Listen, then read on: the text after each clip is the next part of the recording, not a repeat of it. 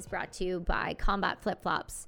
Bad for running and even worse for fighting. Combat Flip Flops are your ticket to the unarmed forces by providing you with the military inspired quality footwear for men and women. Be sure to enter the code UNITY at checkout to help support the podcast. And in support of women in developing countries, head over to combatflipflops.com and become part of their unarmed forces today.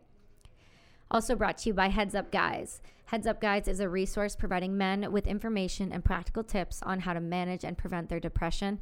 This is a dedicated online tool devoted to helping men get the help that they need, finding someone to talk to, and navigate difficult times. For more information, please head over to headsupguys.org and by Beneath. Starting with the first thing that you put on in the morning, Beneath inspires you to be your most authentic self.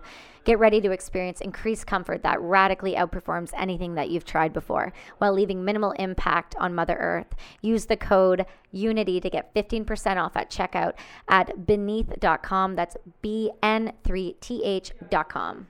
Hey everyone, welcome to this week's episode of the podcast. I'm here with Geraint Jones. He is a New York Times bestseller. Yeah, I said it. He's a New York Times bestseller. He's a veteran, and he's also the host of the Veteran State of Mind podcast. Now, this podcast is not for everyone, so do yourself a favor and check it out quietly when children are not around. Welcome to the show, my friend.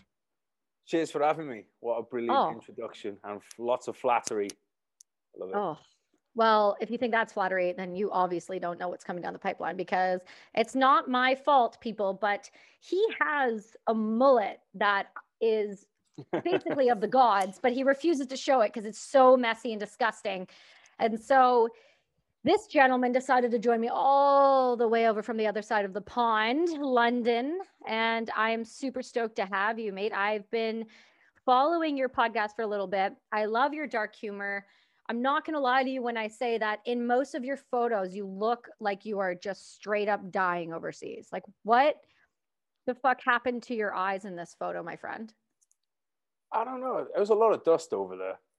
I can only I think like that there was, I could, there was a lot of dust. There wasn't much, and there wasn't much sleep. And I think I was also going. I probably seen, uh, I probably seen Zoolander not like lo- not long before going. So I was probably trying to go like I was going for the hard for the hard blue steel, you know the blue steel, the real deep. Mm. Like you have yeah. a lot in your soul to tell everyone. I did. I had well, I had a lot in my soul at the time, but when I look back on it, I think to be honest, it was the the amount of dust in my eyes. I, I, I feel. I feel those are excuses. I feel. Yeah, they, they, were. I was just going. I was going for smoldering. You know. Smoldering look in the yeah. middle of Iraq with some deep, some deep seriousness and a machine gun sitting beside you. It's fantastic. Uh, I was only there to get the fucking photos. What? Why else does anyone go to war? Apart from good photos? Uh, maybe exporting illegal drugs, saving that women will, and that, children. I'll take that. No, I'm not not accepting that one. That one's bollocks. Exporting women and children, maybe. Ooh, yes, yes. One. Yes. Speaking of exporting women and children on a no joking matter, I'm actually having Alana Stott on in a couple weeks to talk about oh, uh, human sex trafficking. So, I mean, let's let's let's not touch that. Let's save that for her. I feel like you're not an expert in that. And if you were it'd be a different conversation today. I, f- I think let's not touch that is all you need to know when it comes to women and children and exporting them. Yeah yeah i mean you know exporting women is generally one of those things that's frowned upon so we'll go from there. So i want to know a few things my friend. Uh, a lot of my listeners are going to ask me like why in the hell would you have a human Viking uh, that's from London all the way on your show? And here's why the hell I would have him. This guy is a total fucking badass in so many senses of the world. You're hilarious. You're an incredibly talented writer. And not only do you write your own things, you actually help others write theirs and you help them blow up in the world, i.e., Dean Stott. So tell me, when did the writing start? How did the writing start? And was that just something you had always done? Fuck. Uh, we put me on the spot. What you gonna do about it now? Well, well, Poppy just came in the room, so I'm going to distract you with Poppy. Um, oh, Poppy. Yeah, Poppy's my cat. For anyone who doesn't know, she's my muse. She's my flame. Um, oh. The writing, right? So here's the thing: Have you ever you you ever been familiar with this um, movie called Jurassic Park? No, can't say I've ever heard of it. Right. Nobody has ever heard well, of it. It's not. It's it's like an indie, right? Well, when I was a kid, I wrote a sequel to Jurassic Park, which was exactly the same as the sequel that came out in the cinema, right? And I still have it. I have my fucking workbook here. So all I'm trying to say is obviously I had the muse from a very young age. But Jurassic Park 2 was the last book I wrote from childhood. I didn't write anything then up until like for anyone that's listening that's been in the military, it's not the most kind of like conducive environment to to writing. You know, you sit down, you're trying to get your thoughts together, and then your mate comes over and slaps his balls on you. I know, top top of your head, and and that can be inspiring for some kind of things. Like, um, but um, it turns out it's not the best place to do any writing. Um, so I didn't really start getting around to that until uh, I think it was about 2012 when I started working on security on the ships. I, I, I first started um, I first started writing, you know, properly, and I thought, you know what, I'll do. I'll sit down, I'll write screenplays, and I will be a millionaire by 30. And um, that's what I that's what I did in terms of writing. I didn't become a millionaire or anything like that, but I did actually get quite close to. Uh, I did actually get quite close to selling some TV projects. Good for um, you. Yeah, and it was fucking dope because I thought I literally thought I had cracked the industry within six months because I was uh, getting meetings on like the Universal lot. So I'm turning up, I'm driving around Universal Studios, I'm seeing all the people on tours, and I'm like, haha, you fucking suckers, I'm about to be a millionaire. so, and I'm going in for meetings, and uh, it was with like big companies and everything. I'm like, this is fucking easy. I don't know what anyone was talking about. Um, and I genuinely thought I was, I, I had it made. And then they were just like, oh, you just decided not to do this. Uh, we're just not going to do this one anymore. I'm like, oh, I kind of just put like all my eggs into that basket. Right. Um, and and then I realized that one of the reasons I was like, wow, I'm getting loads of meetings here. Well, I think one of the reasons why is because a lot of um, assistants. This might we were talking earlier about parts you might have to edit out. This might be one of them. That a lot of assistants in um, Hollywood are gay, and I think that actually was one of the reasons I was getting most of the meetings. You're a beautiful big man. because, what are you going? Yeah, well, I wasn't a bear back then. Now I'm more bearish. I was a bit more of a I was a bit more of a twink in those days, but um, but yeah, and I and I was like, oh, maybe it's not that I'm super talented that people are getting mad. Maybe it's because people want to fuck me, and um. Welcome and, and to women's world, my friend. Well, I okay, this is I digress for a moment, but I have always said to men, if you want to understand what it's like to be a woman, go and work out at 24 hour fitness in West Hollywood for a day, and you will have oh she got past me and you will get you will get some idea of what it is like to be a woman um mm-hmm. it's not nice I'm not gonna lie it's not nice so not if you're a decent looking one either right it's got to be yeah. decent you don't even have to be like a smoke show like you just got to just look like you have it together just enough. Mm. So yeah, mm. shout out all the women dealing with the patriarchy because it, it ain't easy out there. But yes, yeah, it's um, I I um, I had these big expectations that kind of came not crashing down. I wouldn't say they came crashing down, but I still I still thought I could get it done. But I just realized that there was so much about getting a TV project made, which you could make. You could write the best thing that's ever been written, and just for you can't get it in front of the right people, you can't get the financing or whatever. It just mm-hmm. it just mm-hmm. might not happen. There's so many moving parts that need to connect. But if you write a book, you can always self-publish. Like you can't right. self well, some people might have the money to do it, but very few people have a few million pounds in their back pocket where they can go, I can self, you know, equivalent of self-publish a, a TV show or, or, a movie. Right. Um, I mean, some people do. I mean, that's why a lot of the times when you see like an absolute trash movie, a lot of the time that's kind of what happens is people are playing with house money. But, indie, um, indie money, indie money. Yeah, but we, um, also we, me at the time, I do not have a split personality. Well, um, if you do, it, nobody would be surprised. I probably have a few, but I, I do, I do think. All right, I'm not going to go off on that one because I have been thinking about that, the the Jungian kind of the shadow thing recently. But whatever. Um, we can get into so, that. Yeah. Oh, yeah. Um, so um, with the books, I just thought if you do the work, um, as you know, you got a book. I can see you you've got a book there that says "Do the fucking mm-hmm. work," and that yeah, is... it's one of our sponsors. Actually, it's the um, it was the first book published by HarperCollins that had swearing on the title. It's hmm. uh, they're the guys from um, Good Fucking Design Advice. They do incredible work. They've got um, they sponsor the show, but we have a we have a collab product coming out with them. And, and the book's not even a book book. It's like a, you know? Mm. And so it was the first one that Harper Collins ever put out with uh, swearing on it. And so I was like, I can respect the fuck out of that. See, this is why I'm a great guest because I have just given you a product plug without you even having to do anything. Go. This is See? absolute. This is pro level podcasting right here. This is um, what you call magic right here. um, so all right, you're gonna have to cut me in on that capitalism. Um, but you. yeah, if you, if you do the fucking work, and if you if you if you do the work, and if you make a a professional product, someone out there is going to want to read your shit. Right. And um, and I and so I started. I switched over to books in 2015, and then I was a bit. I kind of like I believe in in gaming the system as much as mm-hmm. possible. So I looked at well, what are people asking for? Like, what are agents asking for? Um, and across the industry, most agents were asking for. I think it was about a 10,000 word sample. Um, is what they wanted to see at first, and they wanted a treatment, and they wanted, which you know, basically like a synopsis of the book. Yep. And I thought, mm, everyone's just asking for 10,000 words why am I going to spend a year now writing a book when I can just write 10,000 words? Right. So, because their idea is that you've got the you've, you've got the rest of it done. So I wrote 10,000 words, made it really good, sent it to them, and then they came back like, "Oh, this is great. Can we see the rest of the book?" And I got back in touch with them saying, "There is no rest of the book." But the reason why there isn't the rest of the book is because I don't want to spend a year of my time working on something that maybe isn't the right fit for the market right now. You're the right. agent. You tell me what to write, and I'll write something that fits the market. Right. Some of them came back with boo boo boo hoo hoo, and a bunch of them came back with that's really smart. Yeah, we'd love well, to. That's logical. Up. Why would you waste all your time doing something if they're yeah. going to come back to you and say, "Hey, this isn't even on the market. This isn't marketable. This isn't what people are reading. This isn't the style. Maybe you know mm-hmm. your grammar shit. Like it's gonna. It's a big time investment to write an actual book.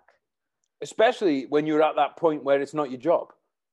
You know, exactly. we're talking like we're talking about like this is your trying to. So at, at best, this is going to be your what, what's getting the you know the second amount of your time. If you've got family, it's probably third down the list. Mm-hmm. Um, so and and my my thing was like I knew that I wanted to meet an agent that I was going to work with for a long time. I didn't want to be working with some dinosaur who was like, "Well, that's just the way it's always been. You have to do a hundred thousand words." And like, I was, like, I don't want to be working with that person anyway. So yeah. for me, that kind of stuff is a good filter because I want someone that thinks along the lines of right, what is the best you know use of time and and as it turned out, the sample that I did because I thought I might as well write about Afghanistan because I was wanting to try and work out some of my thoughts on paper anyway, and it wasn't mm-hmm. the right time. Like we didn't publish that. We didn't put. So what I what I submitted to them at first was the initial Brothers in Arms, but it was ten thousand mm. words of Brothers in Arms, which we didn't publish until uh, four years later because it wasn't the right it wasn't the right time. time. Yeah. Yeah. I understand I understand that. I mean, with ours, I mean, mine that's coming out this year, it was supposed to be last year.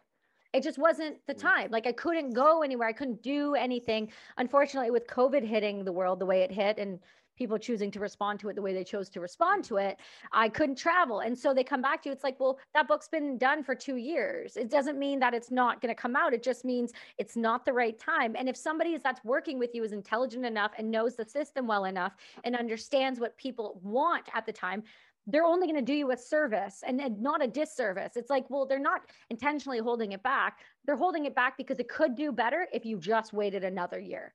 And I mm-hmm. respect mm-hmm. that.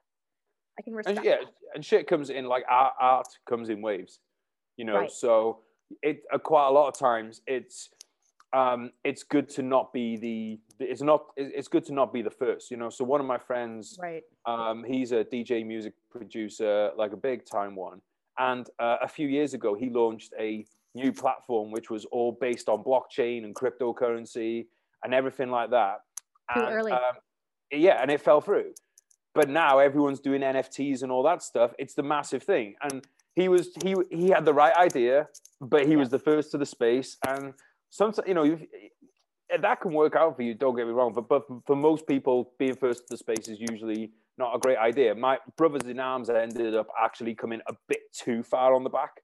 In the end okay. i think uh, like the year i had um, i had one that i ghost wrote the year before which went into the top 10 and I said, "Oh well, great! If I sell this number of copies with Brothers in Arms, I'll be in the top 10. I actually right. sold more copies, but because of the other books that were around that time, like there was a bunch of books in there, like Michelle Obama's, all that kind of stuff. Like everyone in the top 10, if you looked at that top 10, you recognize all the names in there. Got it. And it was just that that year then had become the year of the celeb book. Um, more yeah. so than usual. And even though I'd sold more than I expected to, I still didn't get the top 10 with it. So I was a year too late, but you know, c'est la vie. But you know what the thing is, is at least it sold. At least it was moving, and at least people still wanted it. It's not like you put something out and it's like I mm. sold five copies to my mom, my dad, my aunt, my uncle, and my sister. Oh, that's you, happened you... too, though. That has happened to me. I'm not gonna lie. Um, I did get some good news today, though. Actually, tell me. Share, share, with you. I haven't told anybody this because I, I, I do that thing when I get emails and I'm like, oh, that's dope, and then I'm like, oh, I'm gonna go on Instagram and get some instant gratification, and then I totally forget what I was doing. Um, yeah, fair enough. So yeah, we've got. So even though the book was released going on two years ago now, uh, it is going back into um, supermarkets and grocery stores next month. So that's pretty cool. Two years later, that's which is really cool. I didn't realize that happened. So I'm like, a boy. Yeah, that's pretty cool.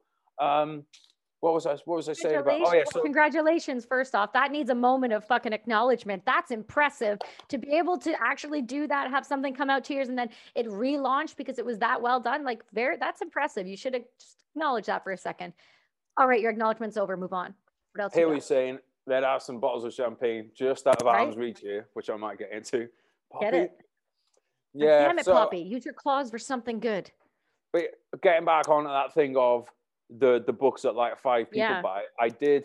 I wrote something else talking of uh, our mate Paul de Gelder. A lot of it was kind of based on, um, on based on him in a in a way, but it was it was a lot of it was based on my experiences and Paul. And I wanted to make a character who was instead of being this like oh, I'm surly, dark detective, and I have an awful relationship with my daughter. And I fucking hate it when detectives turn up at somebody's house and they got their tie all over the place and stuff. I'm like, oh, yeah. disrespectfully.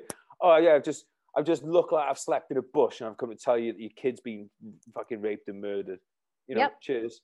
Uh, so I wanted to make a guy that was like he was into yoga, he was into meditation, he like drinks fucking kale smoothies, and like and just do just do the top. Yeah, he's poor basically. Uh, he's poor, but he does have he does have hair, and hmm. like so that was the, that was the character, and everyone that's read the book. So I, I took it to publishers, and, and they were all like, "We love it, but can you make him special forces? And can you do this?" Because they want to be able to market it like yeah. this like this book was written by former soldier Geraint Jones and it's a special forces guy. I'm like, no, I don't want to do that. He's a yeah. guy who's a surfer who goes to Vegas and gets involved in a crime. Like, and that's what I wanted to be. Yeah. And I was like, you know what? Fuck it. I'm going to do a Kickstarter. I'm going to do a Kickstarter for it. Um, and I did the Kickstarter and I self published it. And I went back and read it like a year ago, and I'm like, "This is a fucking good book." Because you know, sometimes you're like, "Yeah." I call it. I call it the X Factor factor. So when you're watching X Factor and you're like, you're looking at the people on there, I'm like, "Why didn't anybody tell you you suck?" Like everyone around you is a liar.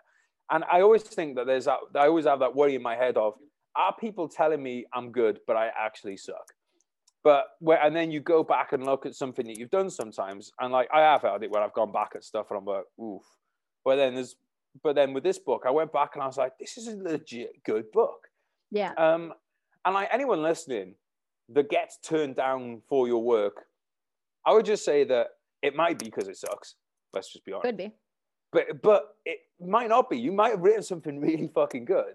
That yeah. just that I, I think people underestimate how important the the when the marketing team like how much of a how much of a decision they have over what is bought by a publisher as opposed mm-hmm. to like this is the this is the best bit of work we've had in like so if they get an like if they had if I if I gave in an absolutely brilliant book, which I wrote about a young single mother's struggles, and I wrote that book and I nailed it, but I did a subpar action book, they're mm-hmm. going to want to buy the action book off me because I'm a soldier. That's I mean, right. So this is the time to tell you that I'm now writing a single, struggling single mother book. No, no, but, but, if, but that, but no, but that's what's so that's what's so kind of like that is frustrating about the industry is, and this is why I, I, really try and fight to not get pigeonholed, is because I don't want to be in 20 years' time going to be right. Have you got the next Afghanistan book? It's like, dude, I've been doing it for 20. I was there for six months. I've been doing this for 20 years. Yeah, like when's Let enough me write enough? About like struggling single mothers. Yeah like that's the thing with books though i find especially with if you've been in the military and like the majority of people it seems like who write books that have deployed are special operators and then you get the odd person like say myself or you who weren't a special operator but we do write books based on experience and it's because it's not that we've done any well i don't know about you but i'm pretty cool so it's not that you've done anything like too, dog. i know god damn it you got me there damn it. It's the cool people who write the books, it feels like, but it's also the time where if you choose to release it based on what you've done overseas, you're going to be pigeonholed into that, whether you like it or not, for a temporary point of time. And like you said, going back to like what the marketing team, it's like if you cannot market a book, we've had this discussion before. If you cannot market a book, a publisher will look at you and go, what's your marketing plan? And and most people i think think when it comes to the publishing game i think they think that oh well if you if you sign with like one of the big five so like harper collins or like um simon and schuster or some of these you, they give this perception that they're going to handle the marketing. They're going to blow you up. They're going to do the work. But the first thing they're going to come back to you and say is what's your marketing plan you're only going to get 10% of everything, but what's the plan that you're going to put in place? What are you going to do to travel to make it big? Who are you attached to? And unfortunately, they look at your Instagram numbers, they look at your Facebook, they look at anything that's going to cause you to be able to sell a book. And if you don't have the following, you don't have the actual numbers dialed as to a plan in place to execute that and, and put it out into the world, they could easily turn it away. Like you said, it could be a badass book, it could be what you wrote, but it doesn't matter. And if you do well with a military book, they're going to ask you to write that again because that's mm. where you've thrived and that's where the sales have come from. But if you come out and you self publish something that is completely different than what you've done before, you might see a difference in a publisher then because they're like, okay, you've proved yourself. Even if you have a New York Times bestseller, they expect you to prove yourself so that you can then write in a different genre that's not just war based.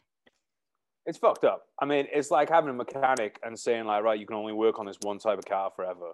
It's like if you yeah. understand cars, you understand fucking cars. If you understand writing, you understand writing. Uh, you know, you've had Dean on the podcast. Yes, um, with, I don't want to. Thank I don't you for wanna, that. Was that me? Oh. Yeah, you know why? Because he said he trusted me because of you. Hey, totally lying, wasn't oh, I? I didn't even know anything about you. um, but my, my, you know, me, my thing with Dean is, you know, no disrespect to the publisher, but me and Dean have got every bit of publish, every bit of publicity for that book. Me and Dean got everything. I know it's impressive. We've talked about this. Like you and I've had this conversation before privately where I'm like, bro, how the fuck? And you're like, yeah, that's been us. Like that has just been our hard work. And what I don't understand is when they say, we want you to provide all your publishing, I mean, sorry, all of your publicity, they don't want to help you with it. I mean, mine, fortunately, I've been lucky because she's been, they've been incredible. But the very rare amount of people who are like, well, we'll fund this for you. We'll get you on this. We'll do this for you. It's like they want you to provide the sales without providing any sort of uh, structure or way to get there. It's all on you. Yeah, I got really lucky. So, like Pan Macmillan that did uh, Brothers in Arms, they pulled the stops out and they got me nice. in Times. They got me in the Times magazine. They got me in the Daily Mail. They got me on the one BBC, the One Show. Um, they got me on onto that. They got me onto a bunch of other things. I would never have been able to get that on my own. So they pulled the stops out there. Generally speaking, you have to do the shit yourself. Um. And it's kind of ironic because they mostly put their publicity behind people who really don't need it.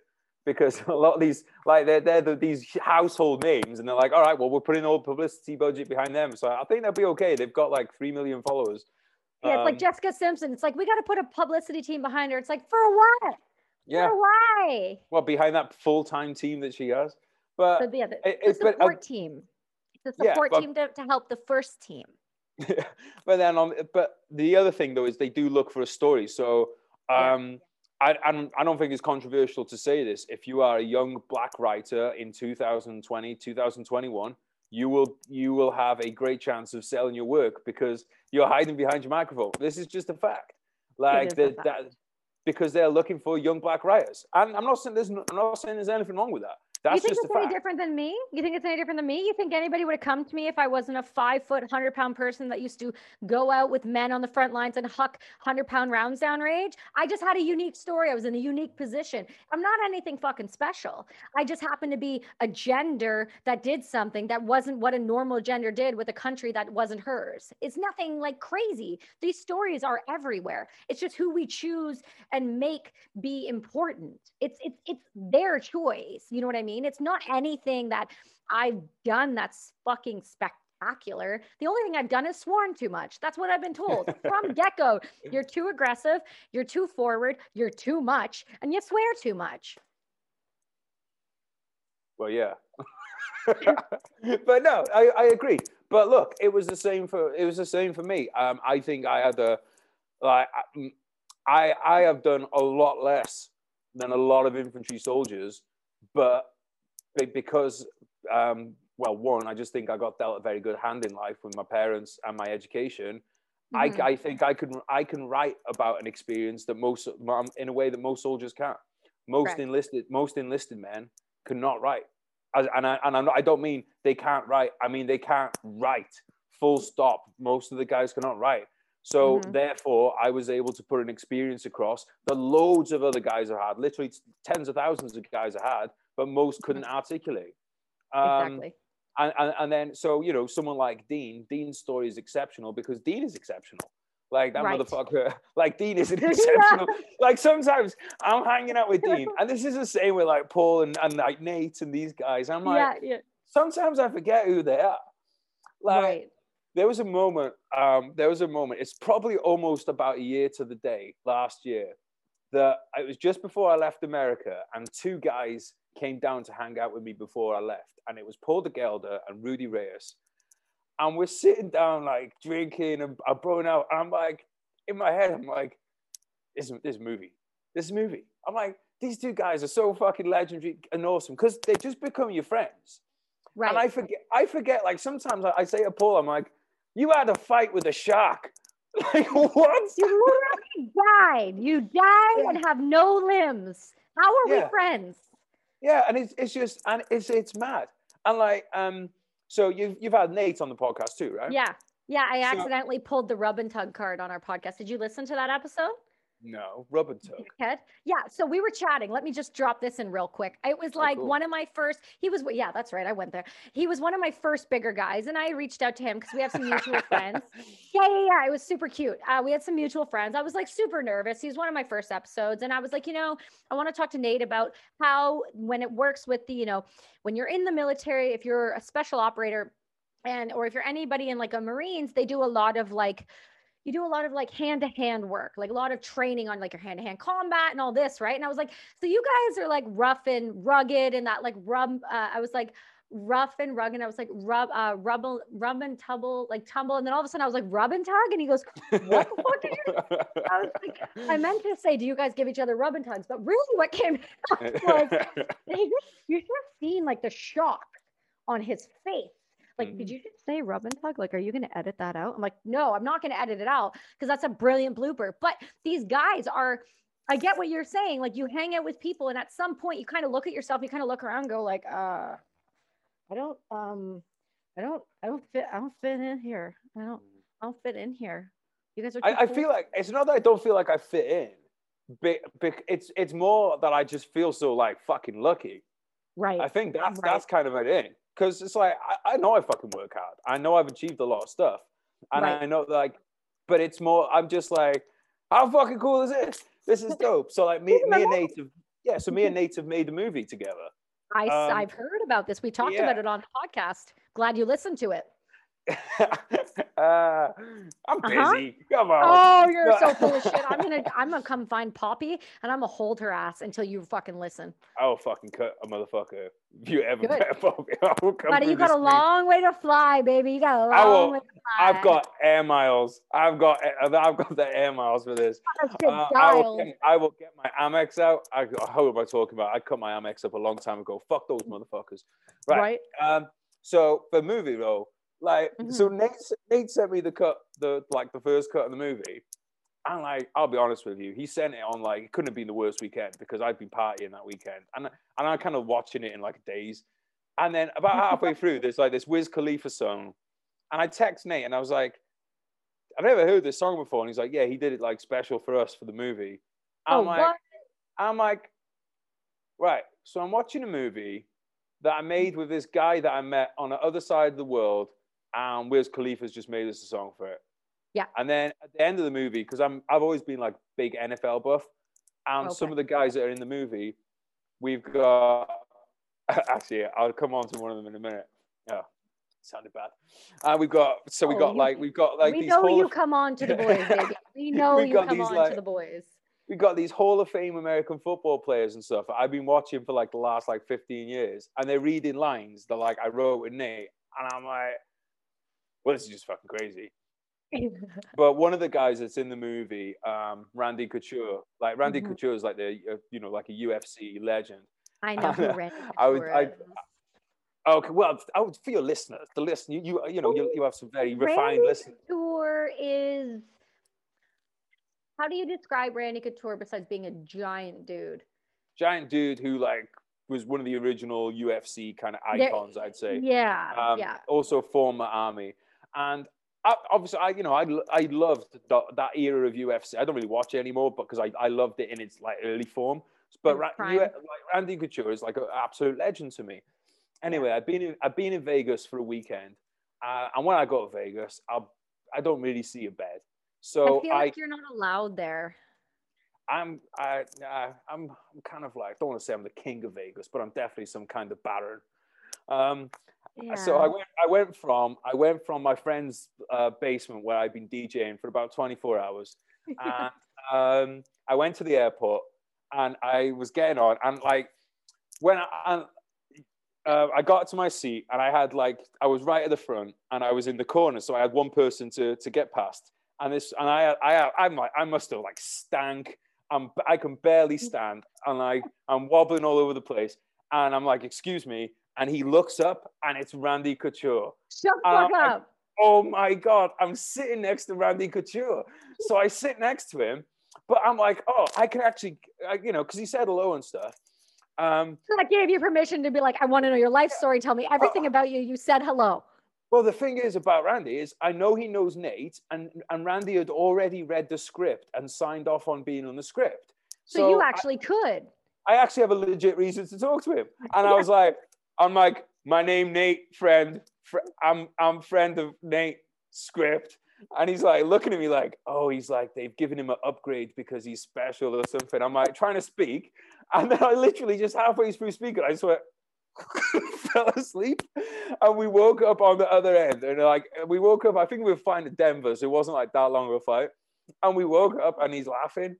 Um, and I was just, and, and um, he was like, oh, so how was your weekend and stuff? And I'm like, I was a bit more like at that, you know, like, so sometimes like that 40 minute Yeah. sleep, just like, and I, and I was like, I was, I was, couldn't believe like, I was so embarrassed, but, um, but also finding it funny. And he was like, what were you in town for? And I was like, oh, divorce party. And he, we had a laugh and we talked like going off. And, and I was just like, I have taken so many flights in my life and I've sat next to some nice people, but I've never Right. sat next to somebody that I'm like, you know, this is the person I want to be fully mentally focused for.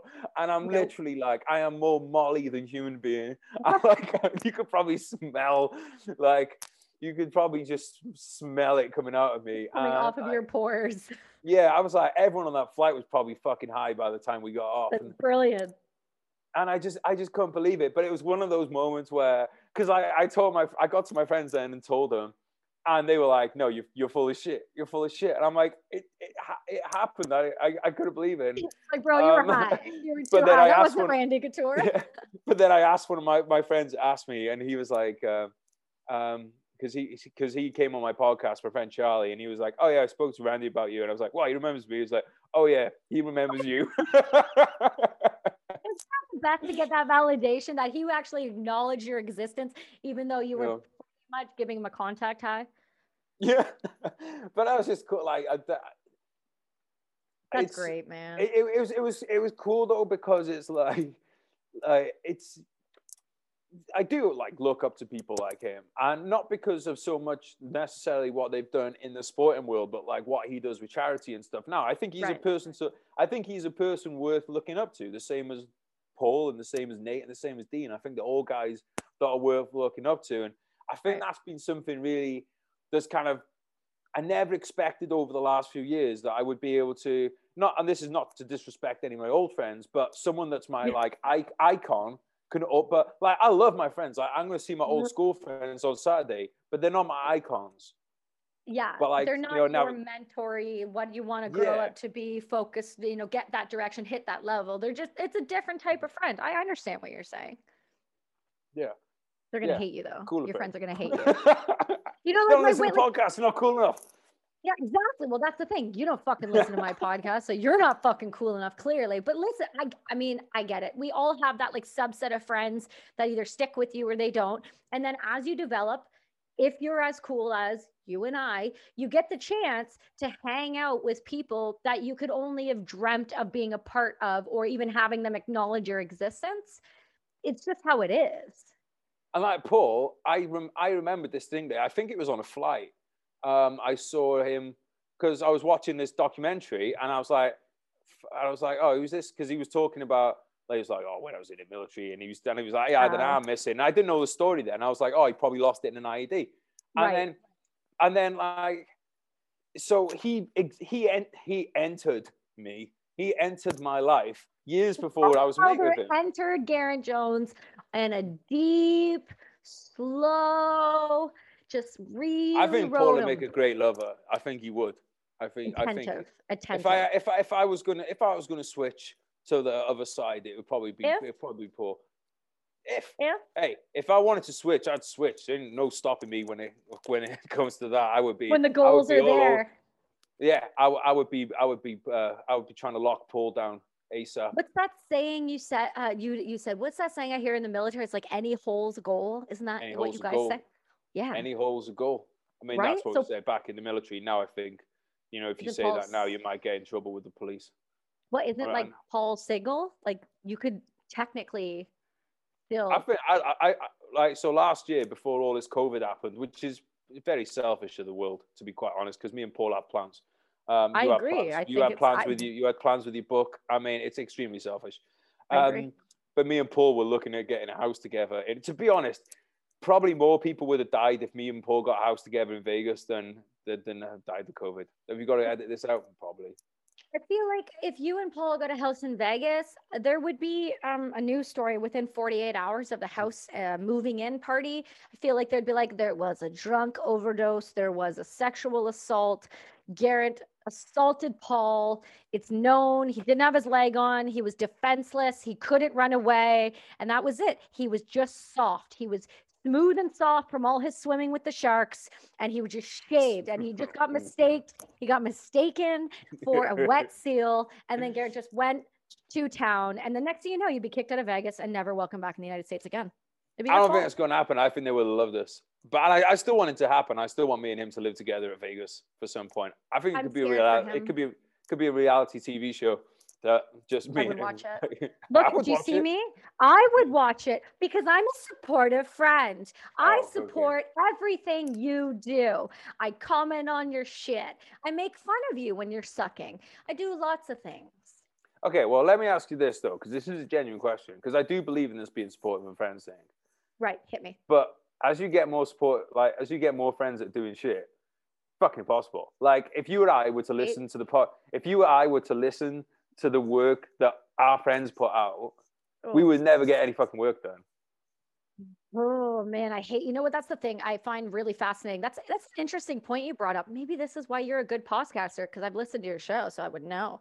The the the the thing with your hosting is I like is like you you're honest and you talk a lot, very openly and honestly about things. And when you start to get to a certain point in a career, it depends obviously on the career that you're in. I mean, for example, you're not going to have maybe an ER doc that's going to have a ton of friends that are Navy SEALs, Army Rangers, top of the top, world's elite, SBS. You're not going to have Geraint Jones. You're not going to have, you know, Poppy in your life. You're not going to have these type of people in your life that you have all the time for.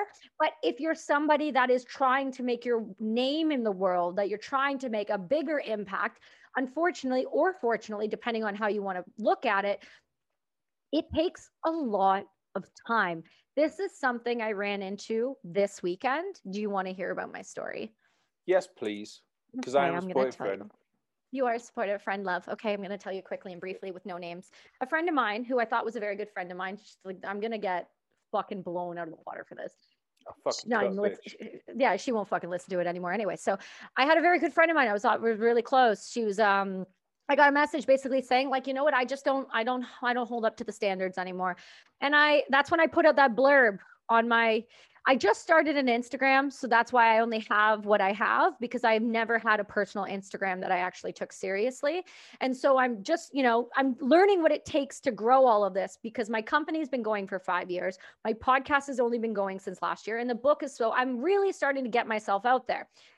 And I'm not making or having the time to make for all everybody that wants something from me. And you know, as being a successful author and having the friends that you have, everybody wants something from you, whether it's your time, whether it's your friendship, whether it's something you can do for them, whether it's something that they think you can do for them that you may not actually be able to do. That is a fucking struggle. That is a real life struggle. I know it sounds like a silver spoon fucking issue, but truthfully, when one of people, like one of the people in your life who you've had in your life that has been your ride or die says, you know, you just don't cut it for me anymore because you don't make time for me, that shit fucking sucks. But if you're not meant to be in my life, you won't be in my life. It's that saying, you got something to say to me, you don't have my phone number, then you don't then you don't mm. fucking matter to me. And I've come up with that attitude finally because I've had enough. Eventually, the people that are supposed to be in my life, that are supposed to be in my circle, that are supposed to be my ride or dies or support what I'm doing, they will be there. And I will make time for them. It may not be every month, it may not be every week, it may not even be every six months, but I'll fucking be there when the time matters. And that's all that, you know, that's all that it needs to be. You got a lot of important friends. You just, you just do. You're in a situation that most could only dream of. Sitting having a beer with any of those guys would have been mind blowing to you, let alone writing scripts for, being a part of, getting wasted and high on Molly with, and then moving. no, only houses. I do that. Let's not implicate anybody else in that. That's no. only me.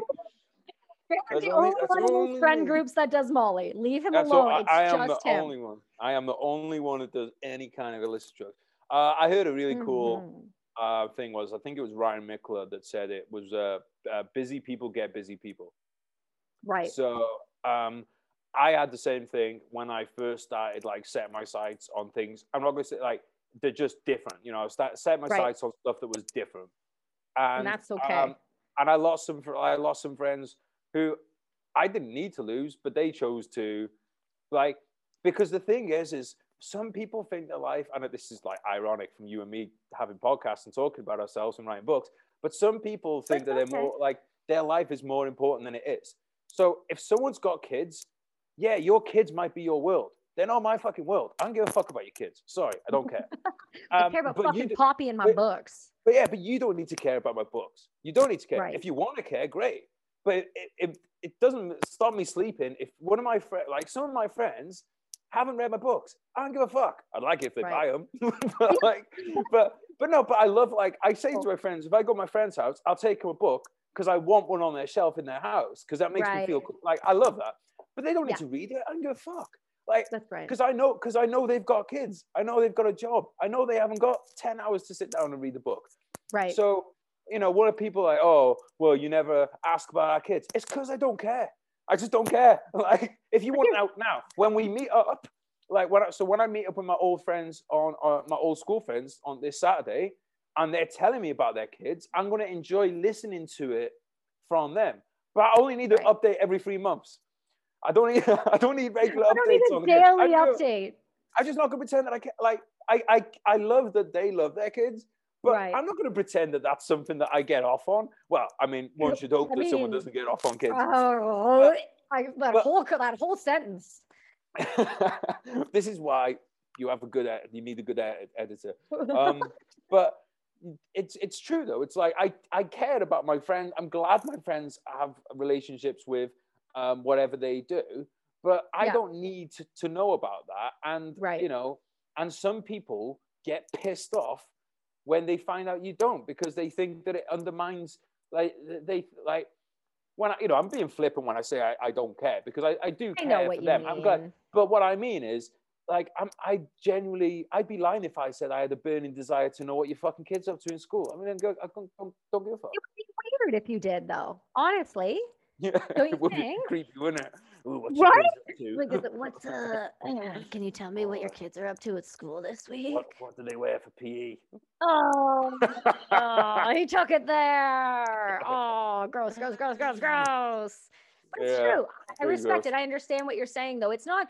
It's not that anybody thinks that they're more important or whatever. But everybody has different goals in life. Everybody has a different aspirations in life. And if you're cool, like, listen, I have a son. I have a husband. I, you know, I barely. I just recently started posting about him because I didn't want the world to first off know about him because he's mine. And not everybody needs to know what everything he's doing. He's super fucking cute and an, a dope ass dude and i don't want him taken from me. That is my nightmare. That is my living fucking nightmare. You don't need to know what he's doing every day. Not everybody needs to know what he ate for lunch and that he learned to walk and that he can swim now. Like I, you don't need to share that shit. Sometimes it's okay to have a private life period there's nothing wrong with that nothing doesn't mean you don't care Yeah, and I, I just think as well as like, you know, so like these guys I'm seeing on, on the weekend, I bring them up just because like they're they're, they're a perfect example. Like I Right. fucking love these guys to death. I would 100 percent put people through wood chippers through them and all that kind of stuff that you know people who are in the army.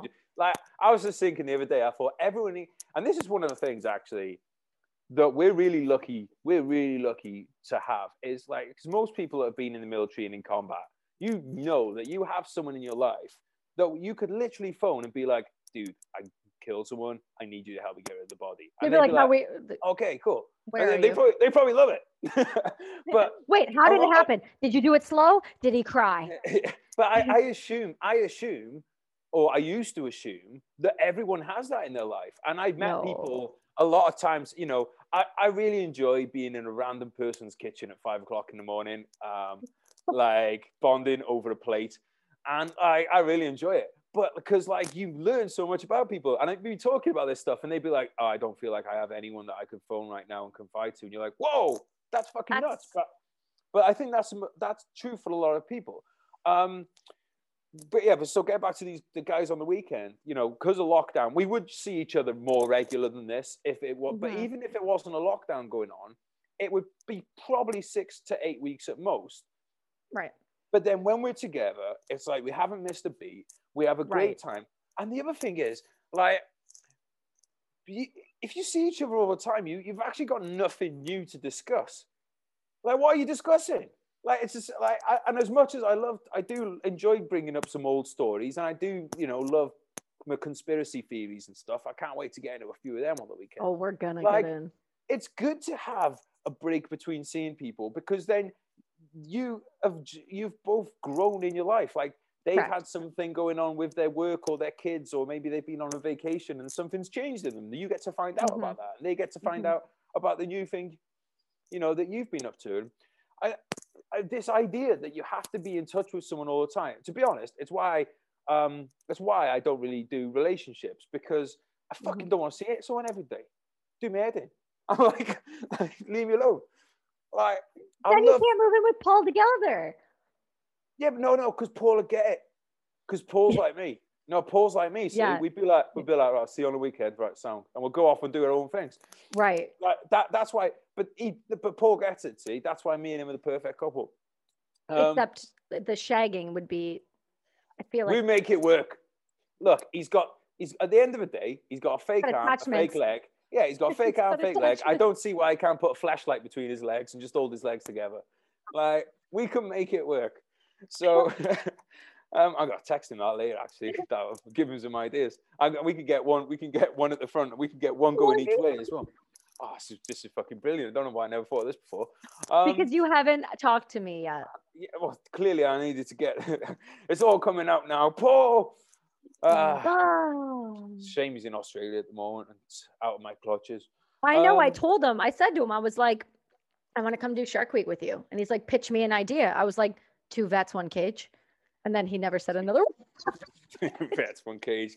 It's like you're gonna have to come up with a better one than that. I know. I'm like, Uh, I should have brainstormed it. Oh, God damn it. See what you, you. what you what what we need. Kitchen, 5 a.m. plate, whiteboard, Right. brainstorming. We'll We need figure to get it. something out. Um, but yeah, so to get back onto my very kind of like divergent point, Mhm. um, it's just that this like this idea that you know we have to be in touch with people all the time is just is just false. I mean, think about like back in the day, you know, if you worked away from if you worked away from like let's say you had family in one part of America and you were like let's say you had family in Chicago, you're from Chicago, you moved down to um, you moved down to Florida for work, right? right. Probably going to only eh, only see them once or twice a year, yeah. if that. And you're probably only going to send a few letters every now and again and a phone call every now and again, but you'd still always love each other and you'd still like value each other's time. But now it's like, oh, two days last week I didn't hear from you. Clearly you fucking hate me. It's like, what? No, I just got shit going on. Like, what? I, I literally haven't even thought about you. Oh, so you don't even think about me. Like, and then it well, just no, spirals. No, when, no, when, no, I don't think like when when when when I'm like one of the reasons I love writing and I do keep myself so busy is it can get fucking dark in here, and yeah. I like and I actually one of the reasons I work so hard is to keep my brain out of trouble. That's or, right. Which because my you know my brain my brain and my winky they can lead me into a lot of trouble, and I have done in the past. I feel so like I it has with you. Yeah, they have. So like I try and keep I try and keep that this one as busy as I try and keep the upstairs brain as busy as right. possible. Um, and that means that I have to be focused on something. So like right. you know today today we got i'm really lucky here we got like a lot of garden and stuff so today i got some mafia podcasts on the go uh, nice no, no offense but i'm researching Fine. a book involved i'm researching a book involved in the mafia so i got Get mafia it. podcasts on and I, and I zoned in for a few hours it's like Rumph, nothing nothing um, nothing except pushing a lawnmower and fucking mafia going on in my head it's a great combination um, nice but that means that that is time where that I wasn't thinking about you know any, anything else. But that's what I need in my life. I know what works mm-hmm. for me. If I right. can sit, if if I'm sitting down doing nothing but ruminating, and I have the time to be worrying about what such and such up to and stuff, I know that's a fucking dark slope for me, and that that's not yeah. somewhere I want to be. Do you find do you find that with um like when was your last deployment? What year was your last deployment? So I came back in, I was out there the same time as you, by the sound of it. I came back in to, uh, I went out in July 09 and came back in February 10. Oh, shit. So you literally missed me by a month. Well, you left just before, did you? No, no. I um I got fucked up in June. Uh, we had uh, an operation. I was I was I was borrowed by the British. I got pulled. I was at uh, Ramrod, Fob Ramrod. You remember? Do you know that one? Hmm, Ramrod. LOL. Yeah, yeah, LOL, right? So I my artillery uh, unit was was uh, borrowed to go out to Ramrod. So we had two guns out there, triple sevens out there, and then I got a call uh, to the tent, and it was my uh, my sergeant was like, "Hey." I mean, I could do his accent super. He's like, "Hey, uh, Burns, uh, you need to come with me. I need to talk uh, to you. He, You're going." from Transylvania. Nah, this is how the Quebec talk. Don't you ah, know? I thought, yes. I thought you do. I thought you were doing that the count from Sesame Street. No, that's literally Quebec. Quebec. Okay. Yeah. So he didn't speak a lot of English, so it was like really interesting to watch that dynamic happen. And when he would get mad at me, he would have another guy that spoke really good English and French. He would berate my ass in French, and then the guy in English would translate it. Nice. So I got doubled. And I couldn't help but laugh. But anyway, so I got a call and they said, you know, the um the uh, the Scottish guys are going out on an op um, in the Panjwai district, and they need a female searcher to go with them, and they don't have any, and so we've we've voluntold you. Yay! So you're gonna go. This was we got I got this call on June seventh. I think so it was Panthers Claw. Uh, yeah, it was uh, uh yeah, op Herrick. Is that what you guys call it? Yeah, but it was Pan- Panthers Claw, right? That's so. I don't know. I didn't get told anything. Oh, well, there you go. I just, I just told you something. Yeah. Bro, I got told. Well, I'll send you my book because I literally, like, I'm pretty sure I fucked a ton of stuff up because, like, I didn't get briefed on anything. I got briefed on you're going, you're the only Canadian going, you're the only female going, you are in charge of yourself. Dope. I was like, oh, oh, I am. Oh, I don't have anybody yelling at me right now. Oh, fuck yeah, let's do this. So the Chinook came and picked me up, tried to pick me up once was getting taken rounds. So then the next day they're like, if it doesn't come today, like you're not going, they'll send somebody else. So it showed up. I went out, um, five foot, hundred pounds, and they're like, you're gonna go with these guys for a week and uh, peace. And I was like, okay. So I get to, I get to Kandahar, I offload. They send me to the RCMP, which is like our military police, but like the civilian sector. And they're like, so I walk in and they're like, uh, you know, salut Burns, blah, blah, French, blah, blah, blah, bullshit. And they're like, here is some gloves for you to search uh, the Afghan women and kids. And uh, you, do we need to teach you a technique to search? And I was like, uh, no, I'm also not an idiot. I've been deployed. I'm in the war zone. I just came from outside the wire. You've been in Kandahar. I think I can do a fucking duck search up against, like, I think I got this. And they're like, okay.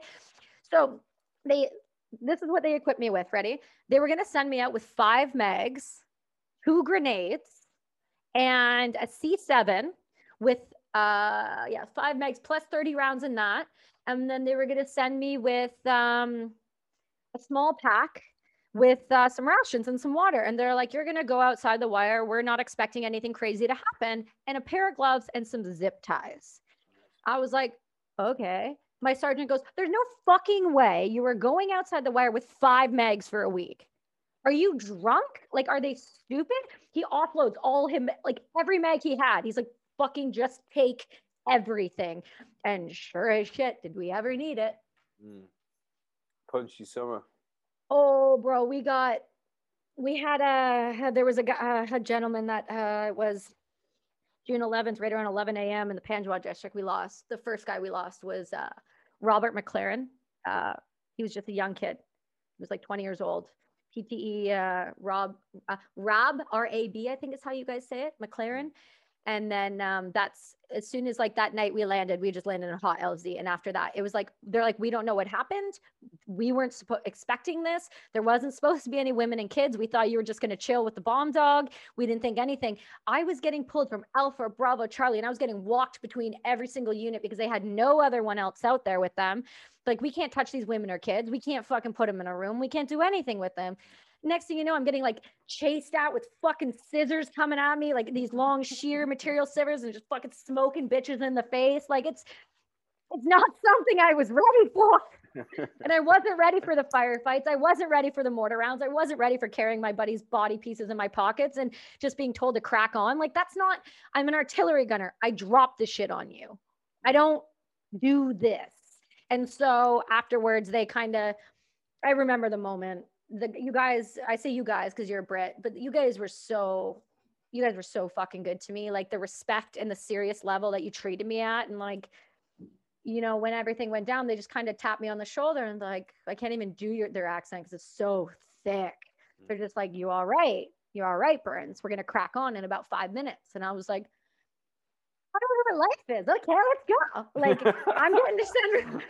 Cool, let's go fuck some motherfuckers out. Like I now got a taste of watching one of my friends have a conversation with me and be gone like that. It's like now I've got the mindset of like I'm going to kill every motherfucker that looks like, walks like, smells like, talks like, just to make up for what I just witnessed. Like it just, when I say it broke me, I end up getting coming back to Kandahar being plied with copious amount of drugs almost straight up shot a child in the face by accident because I was seeing things that weren't there on the OP tower and was medically sent home to the hospital. And then about uh, two years later, I was medically discharged from the military because of what when I, when I went through with the Brits. And so I finished that off with them and then it got sent back out to, oh no, they sent me on the HLTA to Dominican Republic. What's, what's HLTA? You're you know that break you get where you can I don't know if you guys get it. It's like you get like a two or three week break in between two. To Dominican Republic for that? Oh my god, that that sounds. Well, no, it happened. No, no, no, no. They picked. You got to pick, and you got to pay, and you got to take your Whoa. next of kin. So like oh, my mom. What? Yeah, my mom met me there. So my mom met me there. What I the? get there. Oh yeah, 19 years old, just fucking ready to kill anybody that looks at me the wrong way. Ply myself with alcohol fly through God knows what, come back to Afghanistan, and they're like, you're going back out to the guns. They, dude, the drugs. I had like a fucking cabinet, like would have taken you down. Hmm. Hey, I don't like sleepers. What I love about the military is they're like, oh yeah, take all these drugs, and then you like go back, and then you're like, oh, you know what? I want to like make myself feel better. I'm gonna go to a music festival and take some Molly. Oh, you pissed hot on a test out of the military. Like you just be giving me you just been giving me like opioids for years. Yeah, addicting opioids although, and expecting nothing yeah. to fucking bad happen. Yeah, and I, and I, I, actually I should just say, state for the record. While I was in the military, I didn't ever take any drugs while I was in the military or anything That's like that. That's impressive. That's uh, truly impressive, honestly. Yeah, yeah I never like did. I never shit. did. Um, yeah, so I never, I never did. So when people, because when I, when I like, I always stick up for for people who have, um, you know what? I fucking hate people. I just want to punch mm. people in the face most of the time because, like, all the time when I say when I talk about drugs, I'll be like, you know, Pete, right, just because you fail a drug test doesn't mean you should be kicked out of the military. And they'll be like, oh, so you think people should just be able to do drugs every weekend, do you? No, you fucking no. dick. But there's a clearly a difference between Iraq in 2006, Afghanistan 2009, and then he fails a drug test then in 2011 there might that maybe is connected to those free tours. I don't know. Correlation, yeah, yeah. There could be something in there. And it's like, nope, he's out. One of my friends got like shot through the neck. He got a mention in dispatches and everything. He great lad, went through loads. Failed a drug test for Anavar, which is like the most mild steroid, and they just kicked him out. Like steroid? They they yeah. dropped him for a steroid. Yeah. Meanwhile, you can be Tony Blair and invade the country under the wrong pretenses, and you just become a millionaire. That's fine. But if, well, hang on. No, let it out. No, let let it out. I fucking hate it because it's it's just like the army. You know, I'm sure it's exactly the same in yours. If you don't want to drink when you're in the army, they will fucking make you drink. And I'm not talking about the junior soldiers. I'm talking about the hierarchy. It's like, oh, you think you're too good to come to a mess dude? Because I, I never once went to a mess do. I, I'm that I'm that I'm that cunt who never paid his mess bills because I, I was I'm like because I, I was the backroom lawyer. I'm like it's a fucking it's a club. It's not a mess. You can't make me pay it, and I'm right. not going to I'm not going to the dues. And I would get extra guard duties and everything. I'd be like, fuck you, I'll take him because um, I, I, did. I just when I was in the military, I was actually extremely professional, and I yeah. really cared. I really cared about my fitness. I didn't like drinking. Um, and I mm-hmm. didn't like, and I, I had no intention of ever doing drugs, and I didn't do drugs at all in the military. I didn't do drugs until right. I was in, in my late twenties.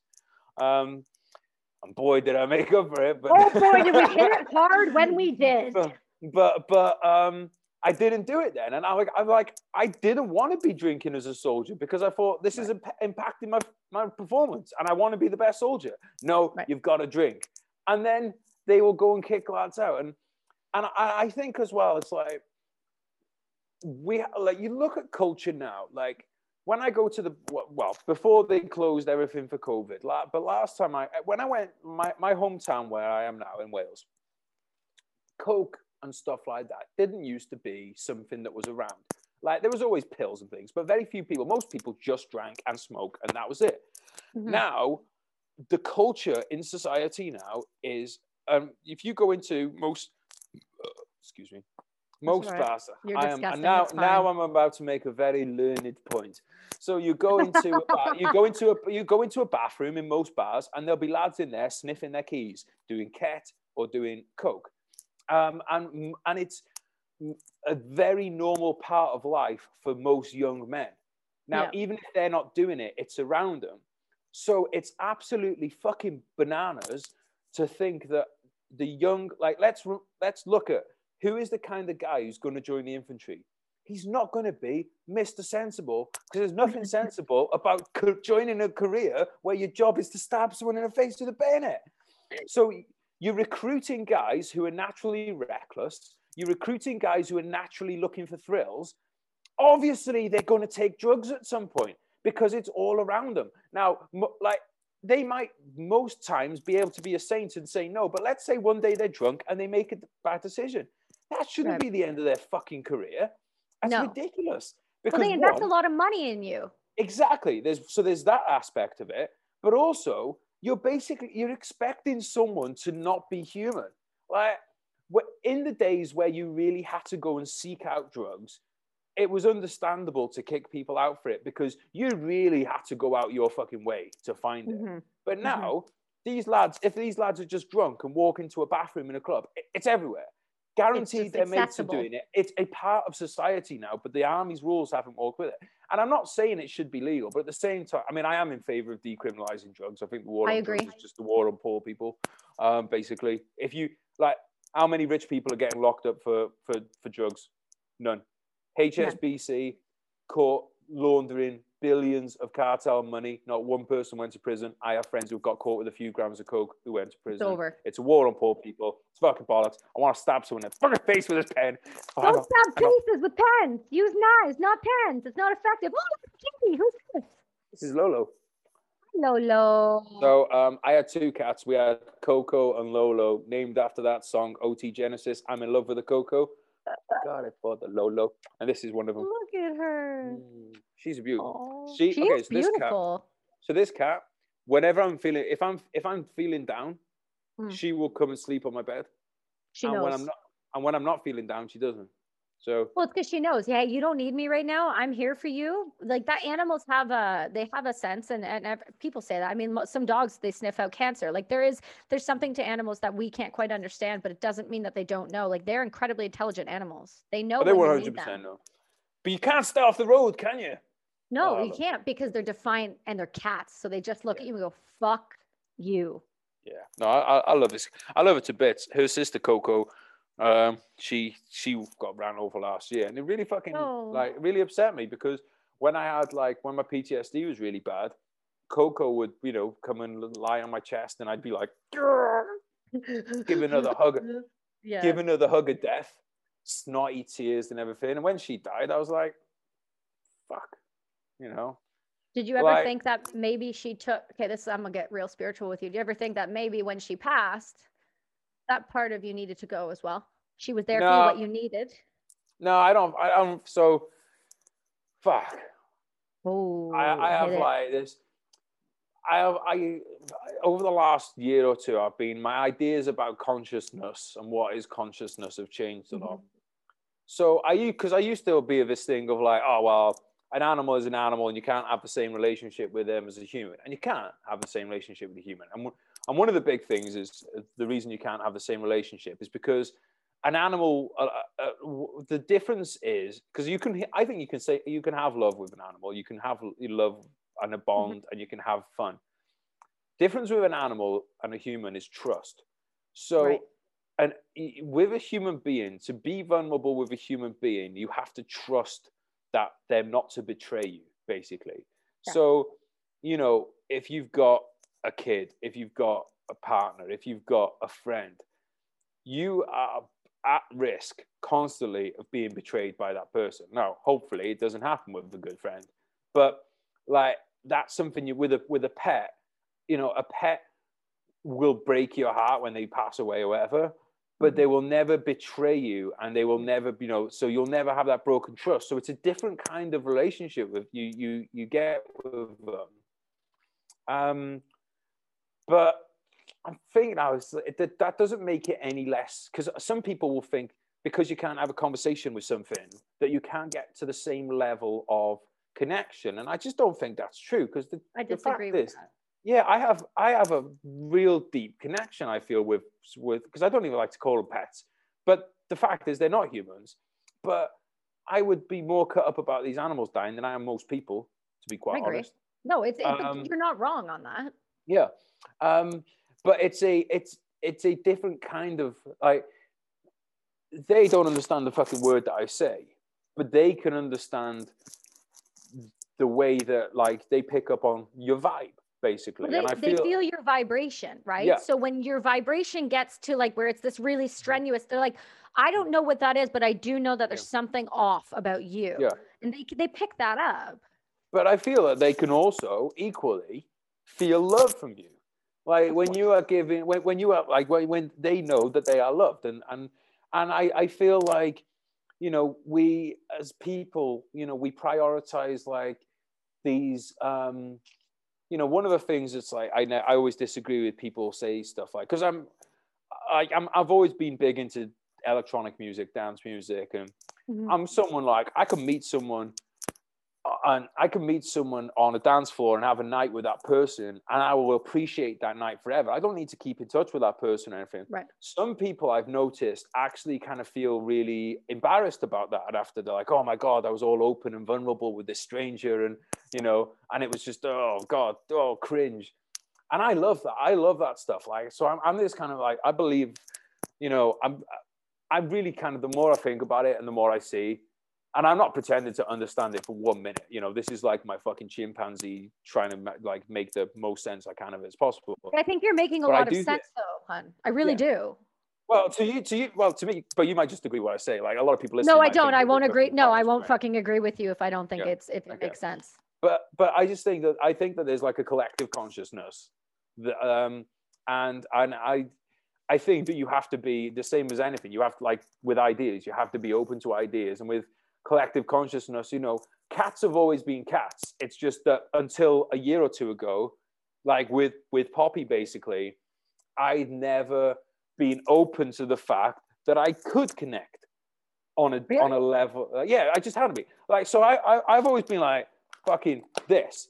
Like I'm like I don't really like let many people in at all. I mean, you know, like I've you know it's I haven't had the worst life, but you know, I've lost a lot, quite a few friends and stuff like that. And I've always kind of just been, and then like had bad relationships. And so like when I let let's say that this was the book of me when I started, and then gradually over over the years, I've been like, right, no, we're gonna keep closing, and then it's like yeah. the gates, the gates are shut. Yeah. Um, and then this the gates shut stayed shut for a while.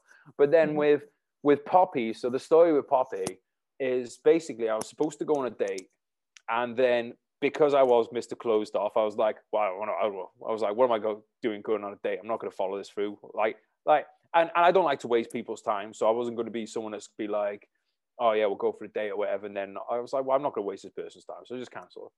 And, uh, but I am a fat ass. And the best thing about dating is eating, right? So I was like, well, right. I've, I've kind of like committed myself to the fact that I want some food now. So I'm going to go out and buy some pizzas. So I went out and bought some pizzas and it was snowing and I was driving back, back and I saw something in the middle of the road and like they're all small country lanes around here. And I thought it was a hedgehog. So I thought I'll stop and move it out of the road.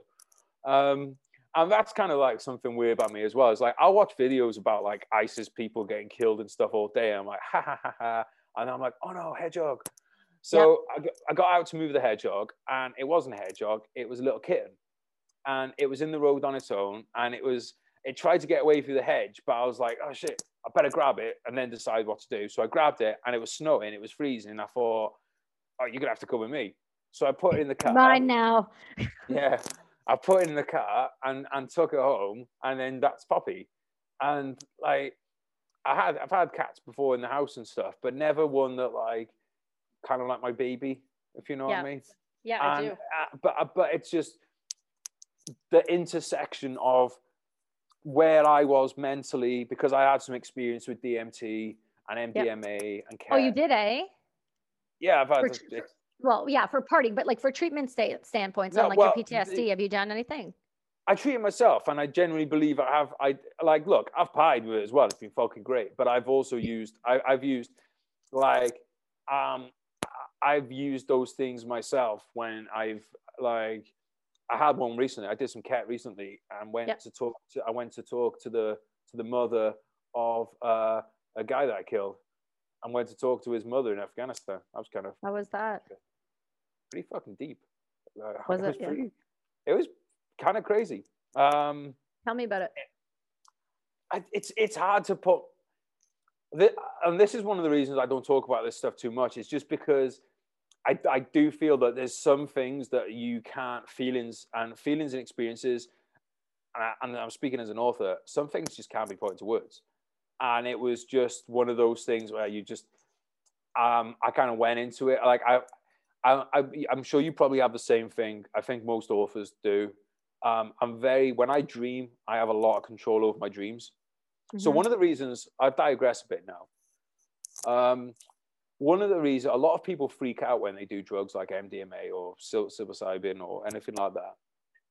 And it's because they've never taken control of their mind when they're sober. So mm-hmm. when they so they're like someone that's so like let's say someone that's never tried meditation, someone that's never tried journaling or anything, all of a sudden does a big bump of K, and then they're like, oh my god, I well like yeah, no no wonder you can't you haven't got any, any control. You can't handle your own thoughts on a day to day basis. You can't even That's control right. your breath. So no shit. all my all my friends I know who practice stuff like meditation or yeah. practice stuff like lucid dreaming and all this kind of thing because mm-hmm. like for me for me if i do if i've never had a bad experience on K ever um, every experience i've had i've come out the other side feeling like a better human being and it's like and it's a mindset. I, you know, it, Geraint, it's a mindset so, going into yeah. something like that. You have to be able to handle yeah. your own mind before you mm-hmm. you let go yeah. and give it over to the the bigger thing. Yeah, and I so I had I had like the, the stuff when I did the Afghan village thing. I had that that stuff had been sitting in my bedroom for four months. I just didn't want to. It just wasn't the right time. And then one weekend, right. I was like, I feel like it's the right time and I kind of set the intention what we're trying right. to get out. And I didn't know exactly where it was going to go, but I set the intention and everything like that, and it was just like, and it was just, it was. It, it seems like a really kind of like flippant way to say it, but it was almost like a. The feeling I came away with was like, hey guys, no hard feelings. I know you're trying to kill us. I was trying to kill you. You know, we're just all doing the best we can. I had a great conversation once with Karl Marlantes, who author of Matterhorn and he was telling me about he just had a chance meeting with someone once in a in a bar. Who's that person was Joseph Campbell, who wrote the Hero's Journey, and he's the guy that knows all about mythology from around the world. And because Karl was really struggling because Karl Karl had killed someone in Vietnam and he'd been looking at the like the guy had popped up over the top and he was looking dead in his eyes as he killed him. He watched the light go out. Yeah. Um, and Karl had always felt bad about that. And Joseph Campbell said to him, he was like, well, what we, what, why did you go? What were your intentions when you went there? And he mm-hmm. was like, well, I thought I was doing a good thing. And he's like, well, there you go. And he said, he's he literally absolved, like he did the absolve, absolution thing. And that's what I thought about mine. You know, I thought, all right, yeah, I did, you know, I did kill someone, but I did it with a I did it with good intentions. it sounds ridiculous, but it's true. No, it's not. But I want to ask you though, and I'm, I, will try not to pry too much because I know I can see it's touchy. When you say you went and spoke to her mother in Afghanistan, his oh, mother oh, yeah, in like, Afghanistan. Yeah, in, in my like, in my head, like not. Okay, because I was no, like, I didn't get, I didn't get oh, on a flight. just like straight fucking go back. No, but no, no, that would have been a great documentary though. Right? Shit, I know. There's some trust. We'll okay, how about this? How about this? How about this? Okay. You and me go back yeah. to Afghanistan. I want in a to. shark in a shark tank. Done. And then we can just pitch it to Shark Week. I'm uh, there. Will that be enough, Paul? Will that be enough? Will that do it? Um, I'll go in the tank with you. Now you've got two of us. Is three uh, in a uh, cage enough? Is three, three enough, Paul, to get it done? And an Afghan villager. Uh, no, so I went. No, I went, I, but I went there like spirit, uh, uh, spiritually. Yes, yeah, that's why I'm asking because yeah. my listeners, some at least I know a subset of them, like dabble in psilocybin and ayahuasca and those things because there's a healing property in them. And I think if you go into sure. things with a mindset, then you go in with a proper way to handle it. You go in with a intention.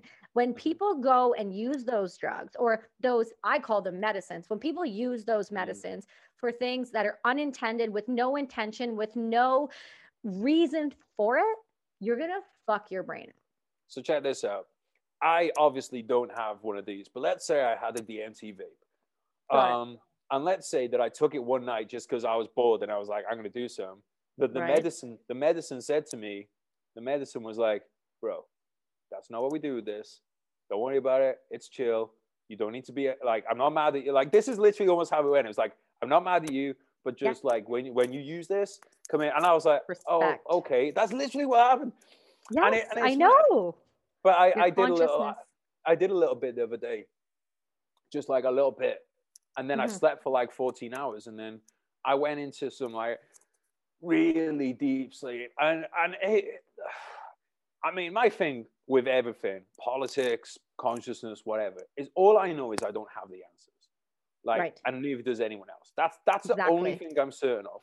But I do have um, I have like some recurring, like recurring.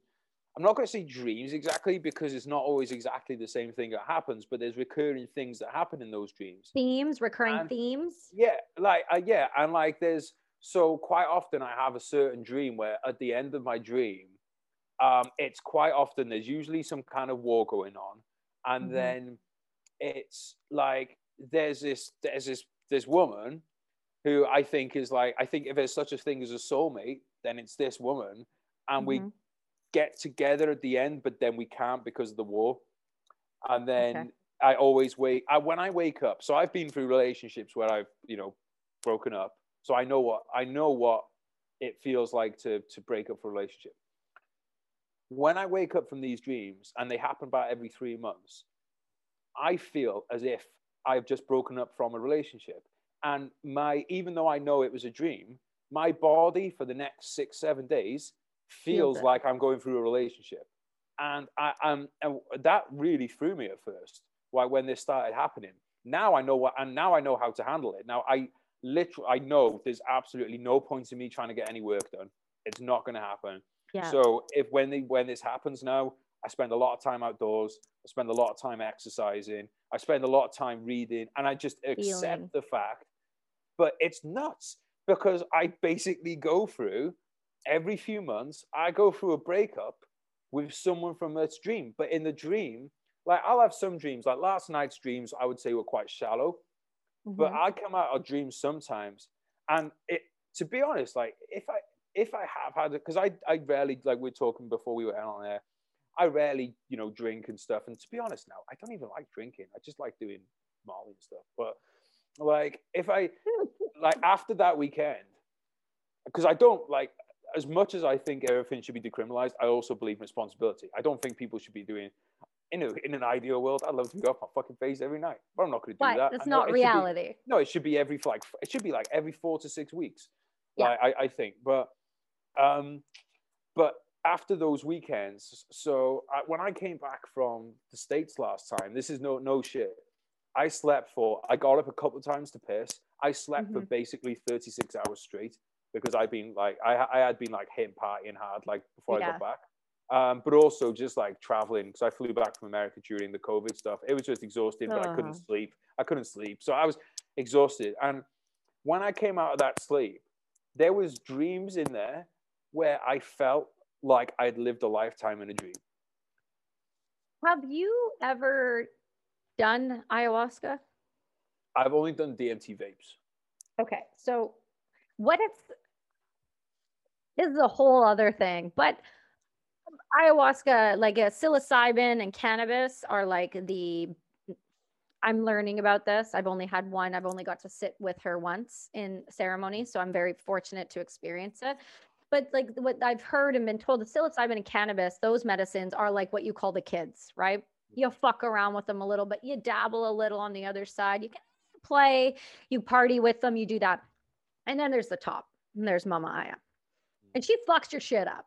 She fucks your shit up in a way that I can't even tell you. But one thing she does show you is that there's different planes and there's different levels. And I've heard things about what you're saying. I've I've spoken with people who have had similar experiences where they're like, I have had a dream that feels like I lived an entirely different life. I had entirely different relationships and I woken up and I feel like I'm in a different body. It's there are different energies, there are different planes, there are different levels and there are different vibrations and our eyes can only see what our visual uh, vibration allows us to see, which is a certain frequency.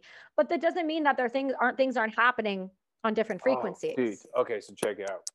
When I do the the so I've done like um, when I've tried tried to, you know, I've, sometimes I've I've done like a little bit DMTV, but a bit of K or whatever, because mm-hmm. I'm quite comfortable doing this stuff on my own now and again to because I want to explore my mind. Like, why do I want right. to be around other people? I'm not trying to party. And here's the thing, and, and that's again, it's the intention. If you go to a club and you do a right. bit of K, you're gonna have a great time on the fucking dance floor. Mm-hmm. You're not gonna have a spiritual thing. But, right. But and, and and you could make the argument and say that what I am seeing is just a trick of my mind because, you know, I'm altering something. Maybe that's the case.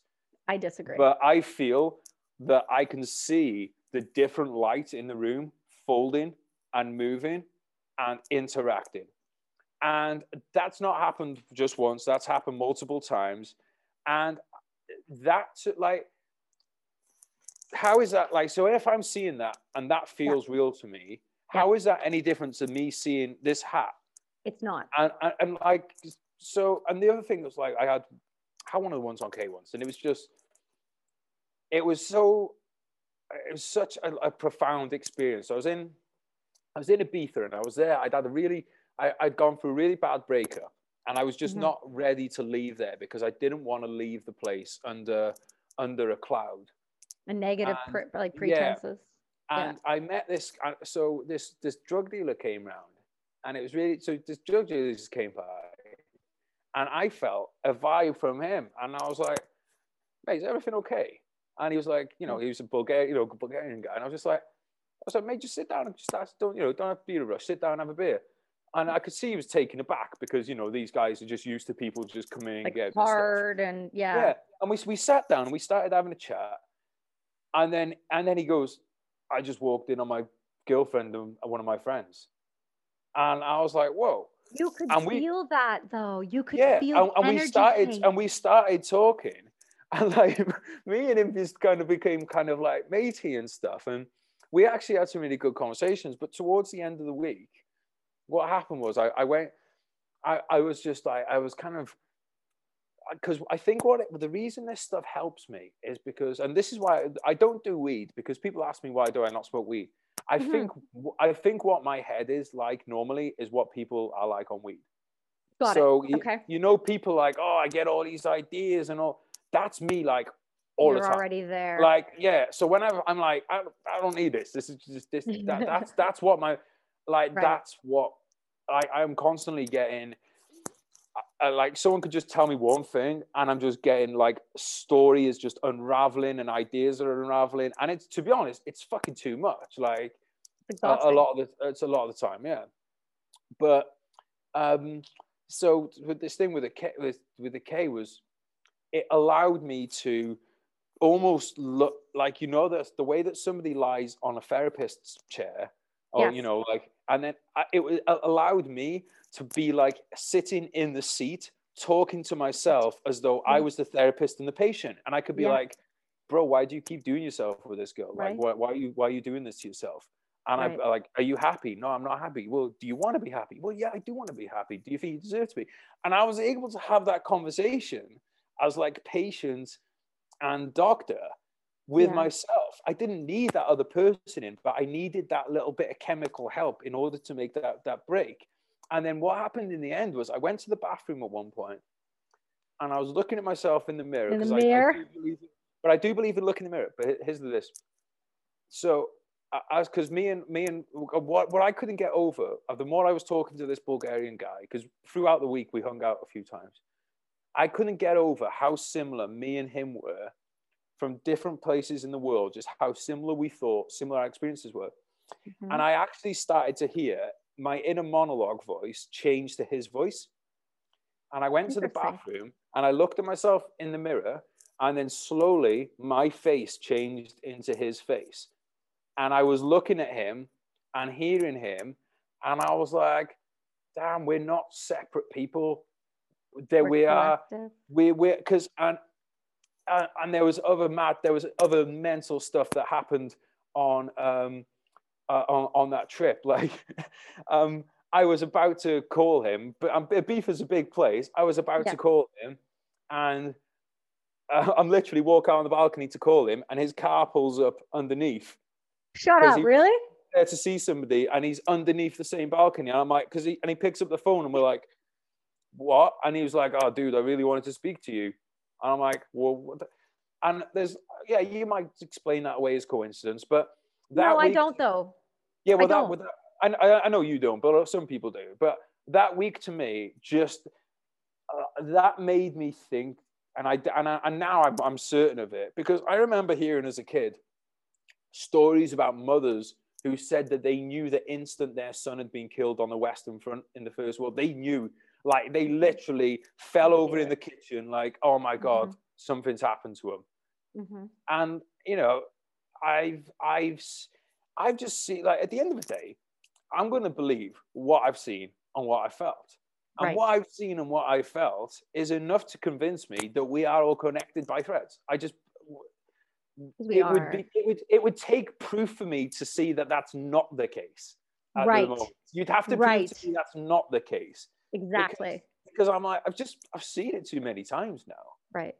Yeah. You know the feeling, and that's that's why I ask you because you know that K is used for um that K is used now as a treatment for depression, right? You're aware yeah. of that, right?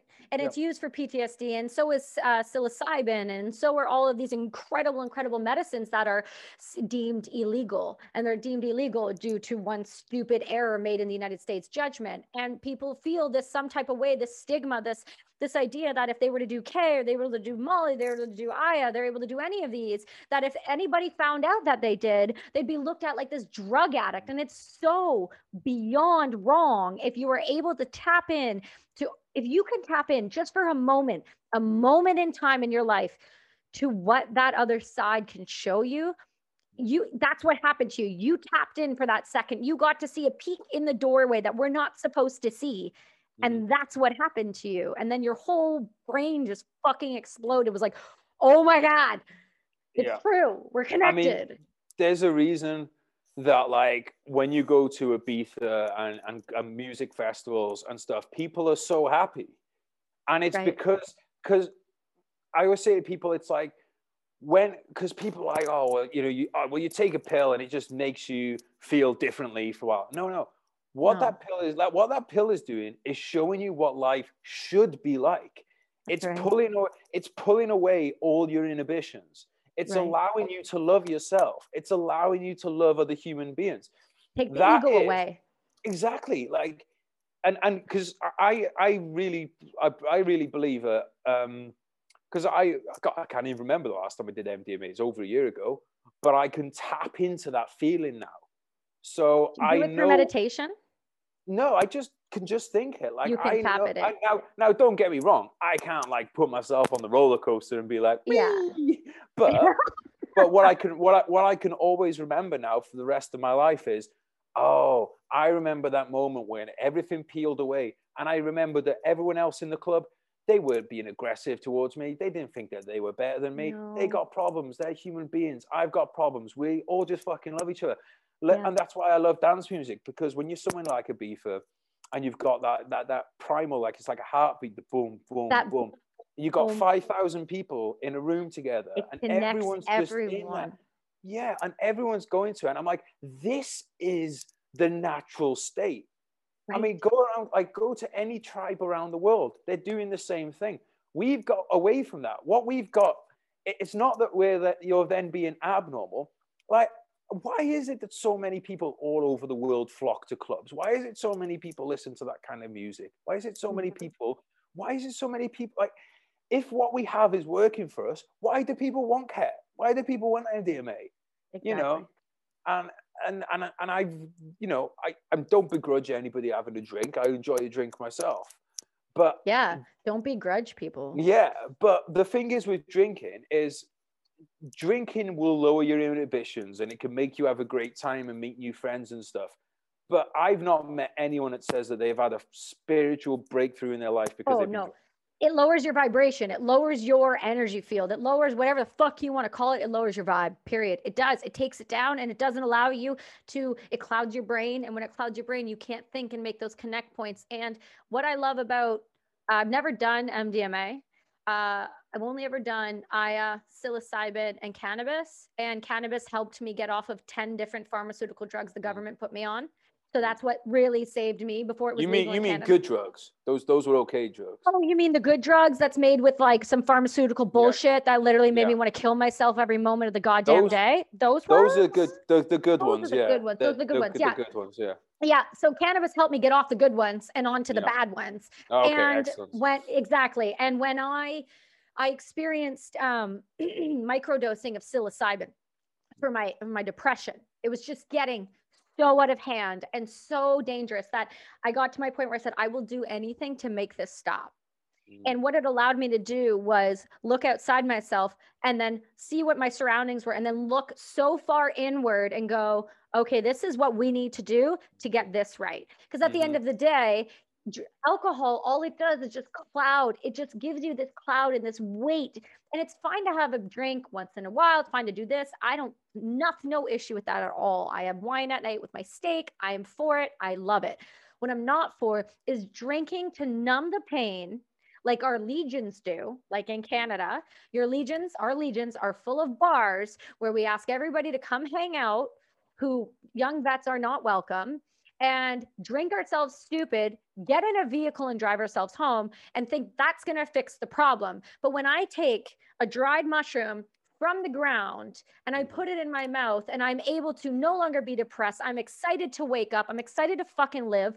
And it makes these connections. It opens the doorways in the brain that we've been told that we don't allow or have access to because of the other shit the world has told us we shouldn't be doing.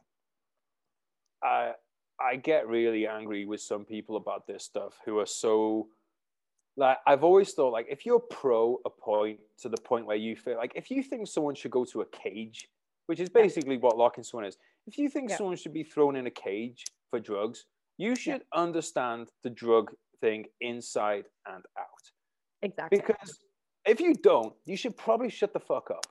Like I keep telling people, like the fact that I had to break the law and still continue to have to break the law in order to literally save my life, heal myself. Yeah, yeah. Well, I, I, I, would go further than that. I think that if it wasn't for MDMA, if it wasn't for Ket, I probably would have ended up killing myself because it was that it was that bad. The fact that I had to break the law in order to save my life, and now, like, if I say to somebody like, "Oh God, you know what? The work's been hard. I need a couple of beers to take the edge off it," no one's going to say anything. No one's going to question that. But but if I say, you know what, every three months, I want to go to a room with other people and I want to take some MDMA and I want to listen to music, that's criminal. What about that makes sense? None of it makes sense. And I get the reason I get frustrated about this is because people if you and, one of the thing I, one of the reasons I talk about this is because I want to change people's minds about it, and I have changed people's minds about I'm it. I'm glad to hear because, you talking about it the way you yeah, are because it's incredibly important. And, and, most people have never actually been given the other point of view, no. and uh, and anybody anybody that's not attached to the point of view through ego will come around to your way of thinking because why wouldn't they come around to your way of thinking?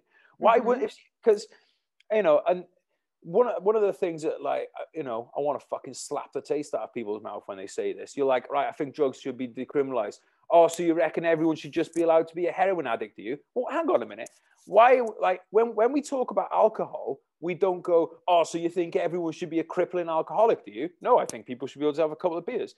Like but people take the the drug argument and then they go straight instead of being like oh there this person's going to do molly maybe once or twice a year they go straight to fucking heroin addict that steals mm-hmm. and they're like oh mm-hmm. yeah they're going to steal from other people and stuff I'm like whoa, whoa, mm-hmm. whoa, whoa. what the fuck mm-hmm. that's like saying right we're not going to let anyone have a car because some people drunk drive and, and drive recklessly yeah. well yeah. what about all the what about all the responsible fucking drivers well do you know what i had to do so up until i'm very transparent about this I have a successful company. I have a successful this, this, and this, and this. I look incredible on the outside. I'm not even gonna like pretend I don't.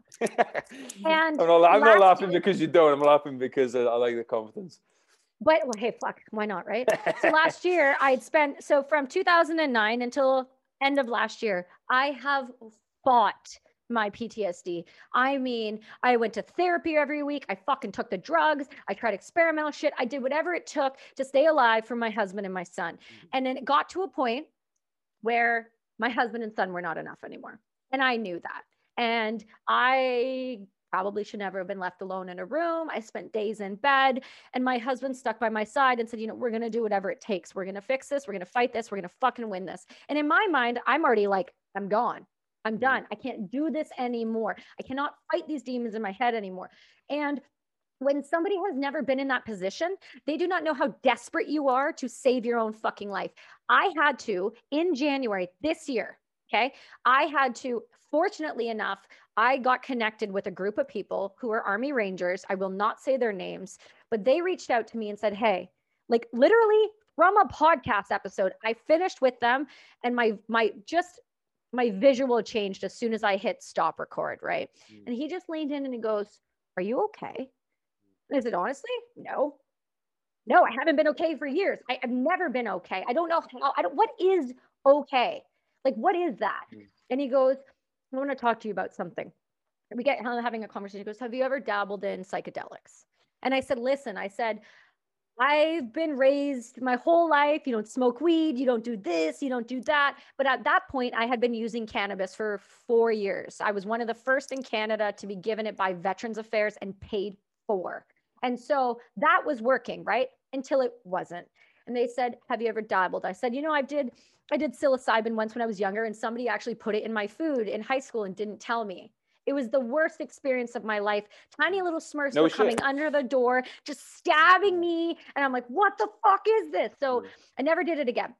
And he goes, listen, I want you, know, a buddy of mine was like, I've got some, I've got some mushrooms. I just want you to try microdosing. And I was like, okay. I call up my treatment doctor, who's also a vet who served as a medic in Rwanda during the genocide, has served in Bosnia. Like this guy's an old dude, is hard as fuck, and he saved my life.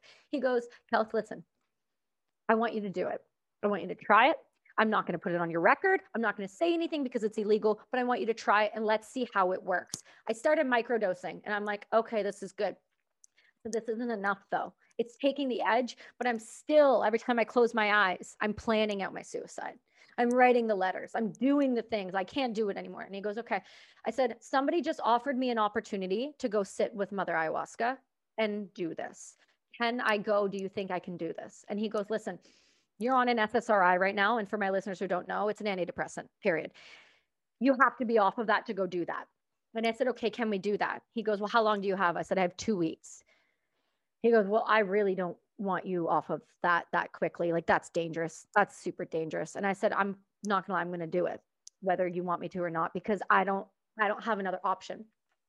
I had to travel to another country um, under false pretenses so I can get into the country because if they found out what I was doing, which was highly illegal, not only would I go to prison, those individuals who helped save my life and spent their livelihood on it would go to prison. And I've never publicly talked about it. This is actually the first episode I've like ever admitted doing ayahuasca. Um, this group of people sat with me. This shaman sat with me for three days, and I went into ceremony to say it saved my life. And she i say she because she is an entity. She is a deity. She is there. She is real. That side that you're speaking of those connect points like i'm gonna fucking cry right now you dickhead is flipped on you. Oh you motherfucker. Payback's a bitch buddy. It's real. That shit's so fucking real. It's tangible. It's it's you can it's olfactory. It's it's it's it's everything. It is everything i walked out of that weekend and I've never felt suicide. You made me cry now. you fucking bitch. oh fuck! God damn it! Um, what a pair of pussies. We are. Oh, we're just a bunch of whiny bitches right now. I um I've never thought of suicide since, and this was January of this year. Well, I'm glad. And, I'm super fucking um, stoked too. But yeah, but I know exactly where you're coming from, and it's it makes me angry because there's people that would be alive today if this stuff was um, was available to them. Like I, I, I instead, we, instead we normalize drinking, and we punish people. Like you know, we literally people just like you know, it's like, hey, I, I, need, I need, I need this to save my life. No, and not only no, not, not, not only no, you're a criminal, and it, it's yeah. it's nuts. Like you and me had to break the law to save our do. own lives. Yeah. Well, yeah. I mean, and, and honestly, now I'm at this point where I, I, I don't want to go. I'm like, but I'm willing to like, I'm willing, and um, I'm sure you are too, to talk about it because I'm like, fuck you. This needs to change. This is fucking bullshit. This is this yeah. is bullshit. This is like, this is just there's right and there's wrong, and I yeah. don't care what the fucking law is. I know that something is wrong. Like, yeah if you could show me that like look okay well you know what you guys what you guys do to save save your life that costs because the thing is that I go well you know how many people get killed in the drug war every year? Yeah you're a fucking yeah because you made it a fucking illegal drug war. You made how it illegal. actually, how many people actually die from so like MDMA what they'll do with MDMA there's barely anybody in the UK dies from MDMA a year. But what will happen is someone will get a bad pill, which has usually right. got some fucking rat poison in, and they'll die, right? And then they'll go, "This person died of MDMA." Wait a minute. If I give if I give you a pint of lager and I pour half the pint out, and then I put petrol in the other half, and I give oh, you shit. that pint, what, did that, did you die of alcohol or did you die of fucking petrol? You died of the petrol. So even with their trumped up numbers, it comes nothing to matching what the alcohol, you know, what the alcohol no. numbers are. And no. and and it and it becomes and we have support groups and we have support groups for alcoholics. Yeah. we have let's fix your family. We'll give you other chances. They don't put you in prison for alcohol. But if we do anything that's from the fucking ground that mm-hmm. comes from nature and we risk our lives to do it and our family and our reputation and everything else included with it we're the dickheads. We're the irresponsible adults. We're the ones who shouldn't have kids. We're the ones who who shouldn't be driving around society and and spreading our views. It's like fuck you who tells you that you you, you can do and make all these laws and then you can watch 22 plus because that's just the median yeah. number. Suicides happen every fucking day and but we can just let it fly. Covid covid oh yeah that's the whole thing. Covid so everybody dies of covid. Uh Fuck you, they do. You made up trumped up numbers just like you guys did. No different with the fucking drug issue. And then you targeted communities that can't help themselves, that don't have voices, that can't do shit about it. And then you impose these laws on them and think that nobody's ever gonna fucking say anything. And I've really had about enough of it, truly. I'm done watching my friends kill themselves. I'm done watching my friends lose their husbands and their wives and not having parents because the government decided for a second that something that grew in the ground is fucking illegal. It's un it's unconstitutional, it's un it's inhumane, and it's unacceptable. And the fact that we keep standing for it pisses me off. Something that most of them take themselves and admit to taking themselves at some point in their life. Oh, of course. You know, that's like yeah. I you know, I have friends that worked in private security around politicians and they're all on fucking coke, they're all on hookers, they're yeah, all exactly. on that kind of stuff. You know, and uh, I just I I, I, I feel with it like, you know, one of the, the problems is, is people, one of the things, and like, you know, to be fair, let's put ourselves in the position of, um, let's say, a 60 year old woman who's a voter, who doesn't know any, who's never heard this story. She's never heard right. your story. She's never heard mine. All she's heard is drugs kill kids and stuff. Uh, it's totally natural for her to want to to, to stop them because that's of what course. she's like. That's what she's heard. Um, um, but people will be like, well, you don't hear people coming out and saying the good stuff about it, do you? Yeah, because they'll lose their jobs. They'll lose they'll their lose everything. Like they'll lose their kids. There's like because to me, like like I, I told you earlier, like the I didn't do drugs when I was younger because I was under the impression that if you did drugs, next day you'd be living on the fucking streets. You're a bad person. And and then I got to Malibu and all these people I was meeting who were people who were successful in business, successful in athletics, successful in charity, just absolute winners. I'm like, wait a minute, these people, these people do drugs. But I thought only losers do drugs. I thought like if you did drugs, you end up on a street because this guy's got a giant ass mansion, right. and you know some of the kindest fucking people I know who do the most for other human beings use drugs on a weekly basis, mm-hmm. and I'm like, wow, this is just a fucking giant lie. It's an absolute mm-hmm. fucking giant lie, and mm-hmm. it's just it's you know, like it's you know the same way that it's a lie that if you drink you'll beat your wife. No, if you're a piece of shit, you'll beat your wife. The right. alcohol has nothing to do with it unless it's Stella, like I told you earlier. But you know, but like if you if you uh, if, you know you can't blame alcohol for you know being so to death. And there's a I, I was looking into because I really wanted to find out about these drug deaths in the UK and stuff about ketamine. And like mm. the only example I could find of it was like this guy who'd poured like three grams into a water bottle and drank it. And what? it's obviously a sedative. But that's like, yeah, that's like saying, oh, well, he died of alcohol. Well, what did he do? Well, he drank 10 bottles of vodka. Okay, that's probably going to kill you. Like Don't enough, drink if I go if I go and drink if if I go if I go now, now and eat two kilos of Himalayan rock salt is probably going to kill me. like you will point like no shit that will kill you. Right. But but we write that off, and and, it, and yeah. it's all. it's it's it's fucking it's it's quite clearly a way of controlling. It's it's a way because the if it was because this is what I always say about politicians and shit. You got to look at actions, not words. Right. Okay. Out. Right. There's a war on drugs. Okay. Well, one, if we've been at a war of drugs for 50 years and it's still not we working, lost. you might we you might want to change. Yeah. Well, you might want to at least change your tactics. right? So there's that. So there's so there's that side, right? So that so like let's let's but let's just discount that. If it was genuinely a war on drugs, why is it then that if you are because let's say for instance you were fighting let, let's say we were this is britain against the nazi germany right so right. we're at war with nazi germany and we find out that some of the highest um, some some bankers in london are helping the nazis well, we're going to criminal like those. They're going to be treated like traitors and criminals. Correct. Doesn't that doesn't happen with a war on drugs? Nobody, no. nobody fucking rich goes to prison for fucking drugs. Nobody. No. None of the banks do that launder um, the money. Nobody goes to prison for them. It happens all the time. No one ever gets in trouble with it. They go, "Oh no, really? Oh well, can't believe that happened. Guess we'll pay a fine." And the fine is less than the money that they made. That's right. no. Oh, so you're like, well, clearly this isn't a war on drugs then, because if it was, you'd be applying this at all the different levels, and you're not. You're only applying it at the bottom level. And then you, you know, you look at, you know, you look at what what damages it do. So I'll use a real example. One of my mates, um, not not a close mate, but you know, someone I know, a good young lad. He bought. He was going to a party so he picked up the drugs that him and his mates would be using at that party. So he had about four or five grams on him. I can't remember mm-hmm. exactly what it was, but it was about four or five grams in different bags because he picked up for the lads. He wasn't a drug dealer. He just gone and picked up. Yeah. He happened. To, he happened to get stopped and searched by the police. He went oh, to prison. Jesus. He lost his job. He had a job. He lost his job. He was a good lad. His family were devastated.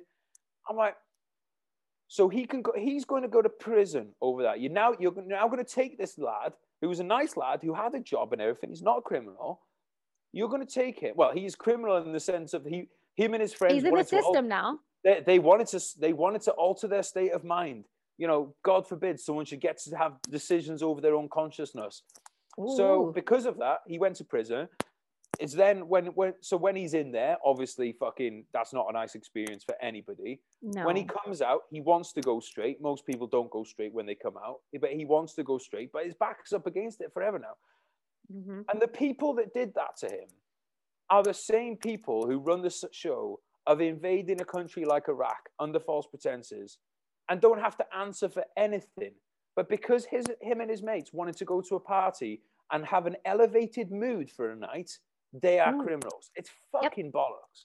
Yep. I, I, I, I, fucking hate it. And I grew up under this illusion. I grew up under an illusion that I lived in a free country, and it's absolute bollocks. Absolute mm-hmm. fucking bollocks. Now, uh, do we have more freedom here than um, Afghanistan? Saudi Arabia? Yeah. Yeah, yeah. But but how much really when it comes to it? How much more?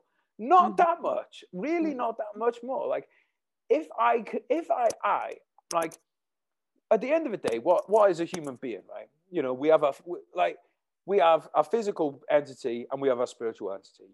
Mm-hmm. If I if I do not get to make the decisions about what goes on in my own consciousness, do I actually have any freedom at all? I would say yeah. no. I would say you don't. Like everything, like the fact that, like, what, like, let's even pretend COVID didn't happen.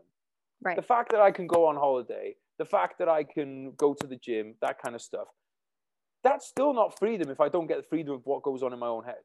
Correct. I'm sorry, it's just it's just it's just fucking not. It's like it's it's a lie. It's a fucking lie that we have freedom. We just don't we until people are allowed to make decisions for themselves that impact themselves, then you don't have freedom. That's like what you posted actually recently. I saw the post and it's not that I was laughing, but I was actually hysterically almost pissing my pants laughing. I saw that the British military no longer allows the words lads. Oh. What's that about? Want to riff on that for a sec, huh? Hmm, huh? Yeah. Oh, right?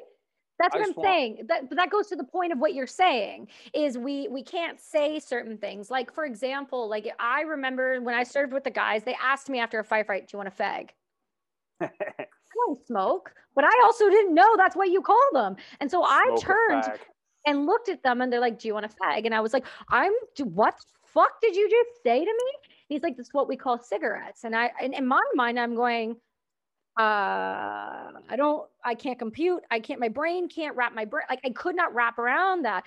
But if you were to say that in Canada or United States and ask somebody if they want a fag, they're going to punch you in the fucking head because they think it's some type of uh, like anti-Semitic in some way. It's it's it's a slur. It's a it's it's something disrespectful. It's like all cultures have different things of calling things. It's like it's, it's no different if, if one of the guys would be like, call me, you know, God knows what. But there's certain cultures that can say certain things and get away with it. But if you just were to say that in a different area, you're gonna get your fucking face kicked in.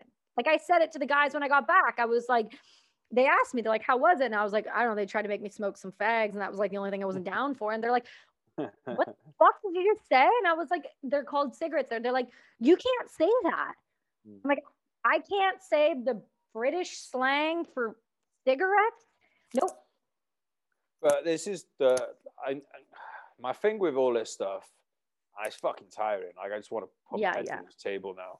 Don't but put your head thing, to the table. Don't but do the it. thing, but the thing with it all is, there's so much that we have fucking like we, we so much fucking stuff that we have fucked up in right. society that needs fixing. Right. But instead of actually addressing anything that fucking matters, it's like, oh, look what like the army. Like let's use, let's use that army example. Okay. Where they have massive recruiting problems, massive retention problems, massive problems with with all kinds of veteran issues. Mm-hmm. You know what we're going to concentrate on? People not getting offended because we use the words lads. Mm-hmm. They, don't like all they want is something that they can say, well, I did this, and now I can move up the career ladder and stuff. It's like address a real fucking issue. No, that's you know? too hard. Well, exactly, and and that's like I, I I fall out with a lot of like the woke generation because the mm-hmm. the woke the woke generation are under the impression that they're the only people that care about people, and that everyone else that doesn't subscribe to their way of thinking are, are bigots. And I always yeah. say to them like, what have you actually done? Right. What have you done, Mister? Care you care so much? You think you think this social media post? Lady, yeah, you, yeah, exactly. You think this 50 year old lady, her, her, her thoughts uh, are outdated and all that. She built a business from scratch as a woman at a time where women were not allowed into business. She's done mm-hmm. that. She's employed and empowered other women. She's employed and empowered people in color. What have you done?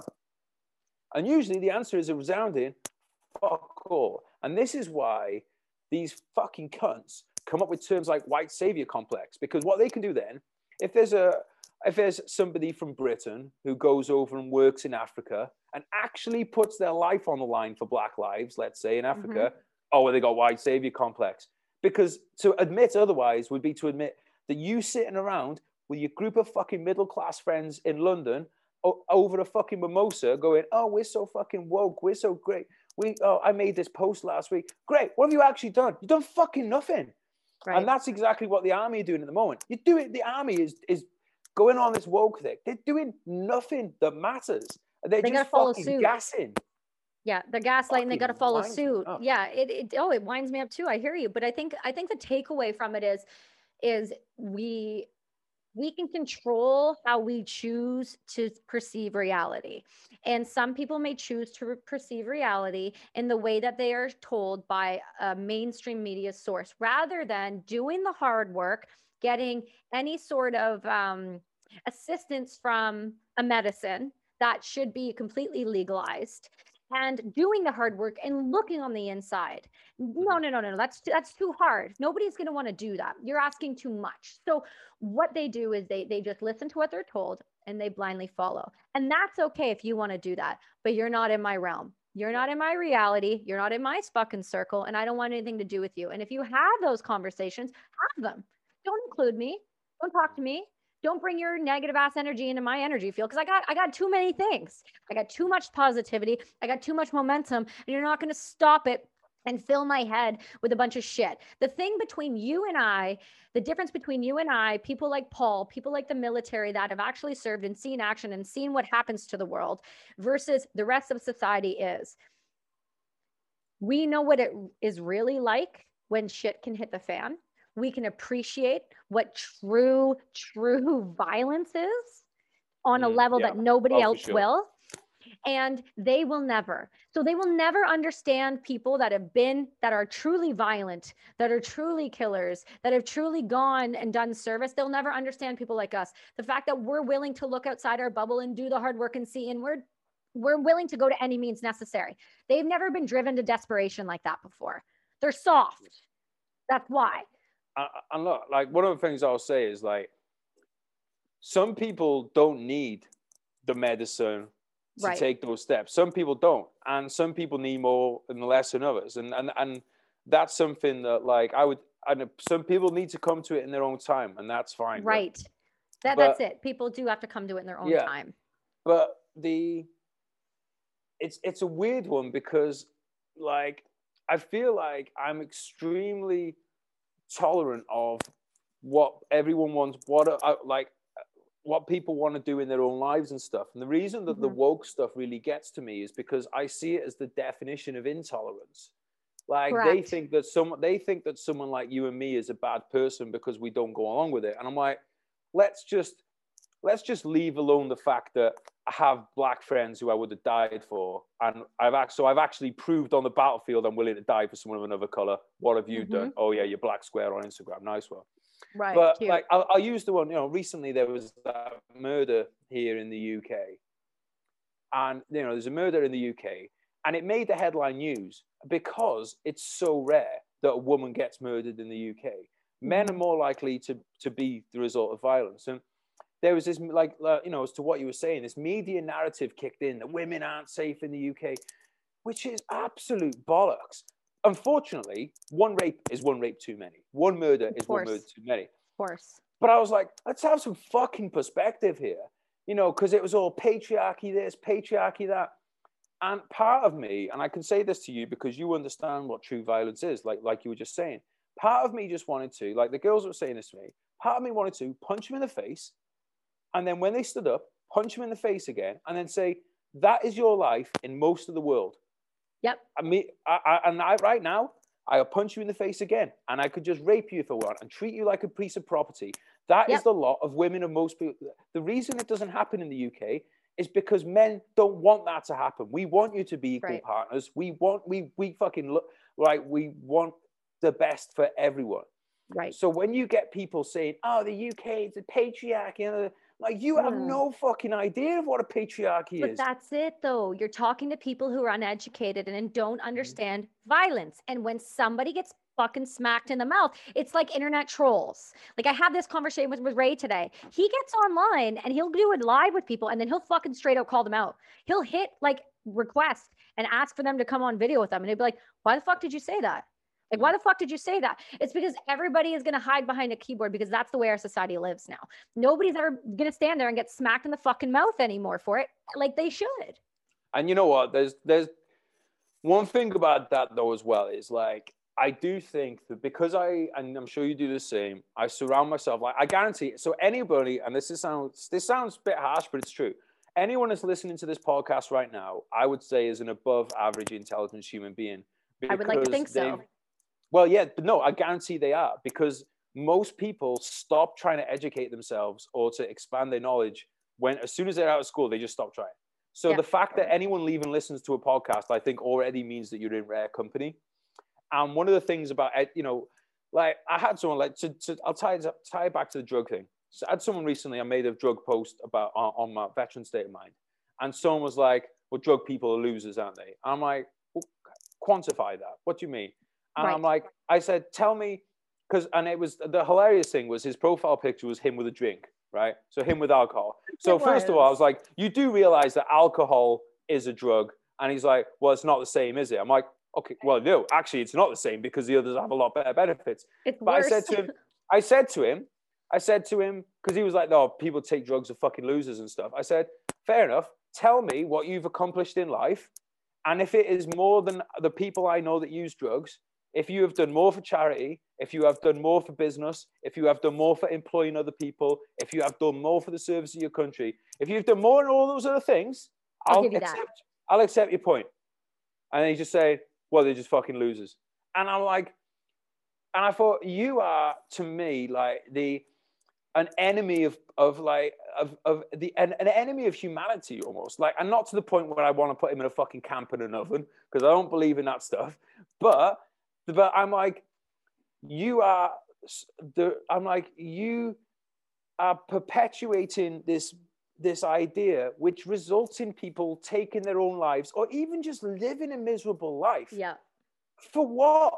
Because you've got this idea, or the, the losers, and, and and and and this is this is like the kind of the harsh reality of it is, unfortunately, I think a lot of people just fucking thick as pig shit. I really do.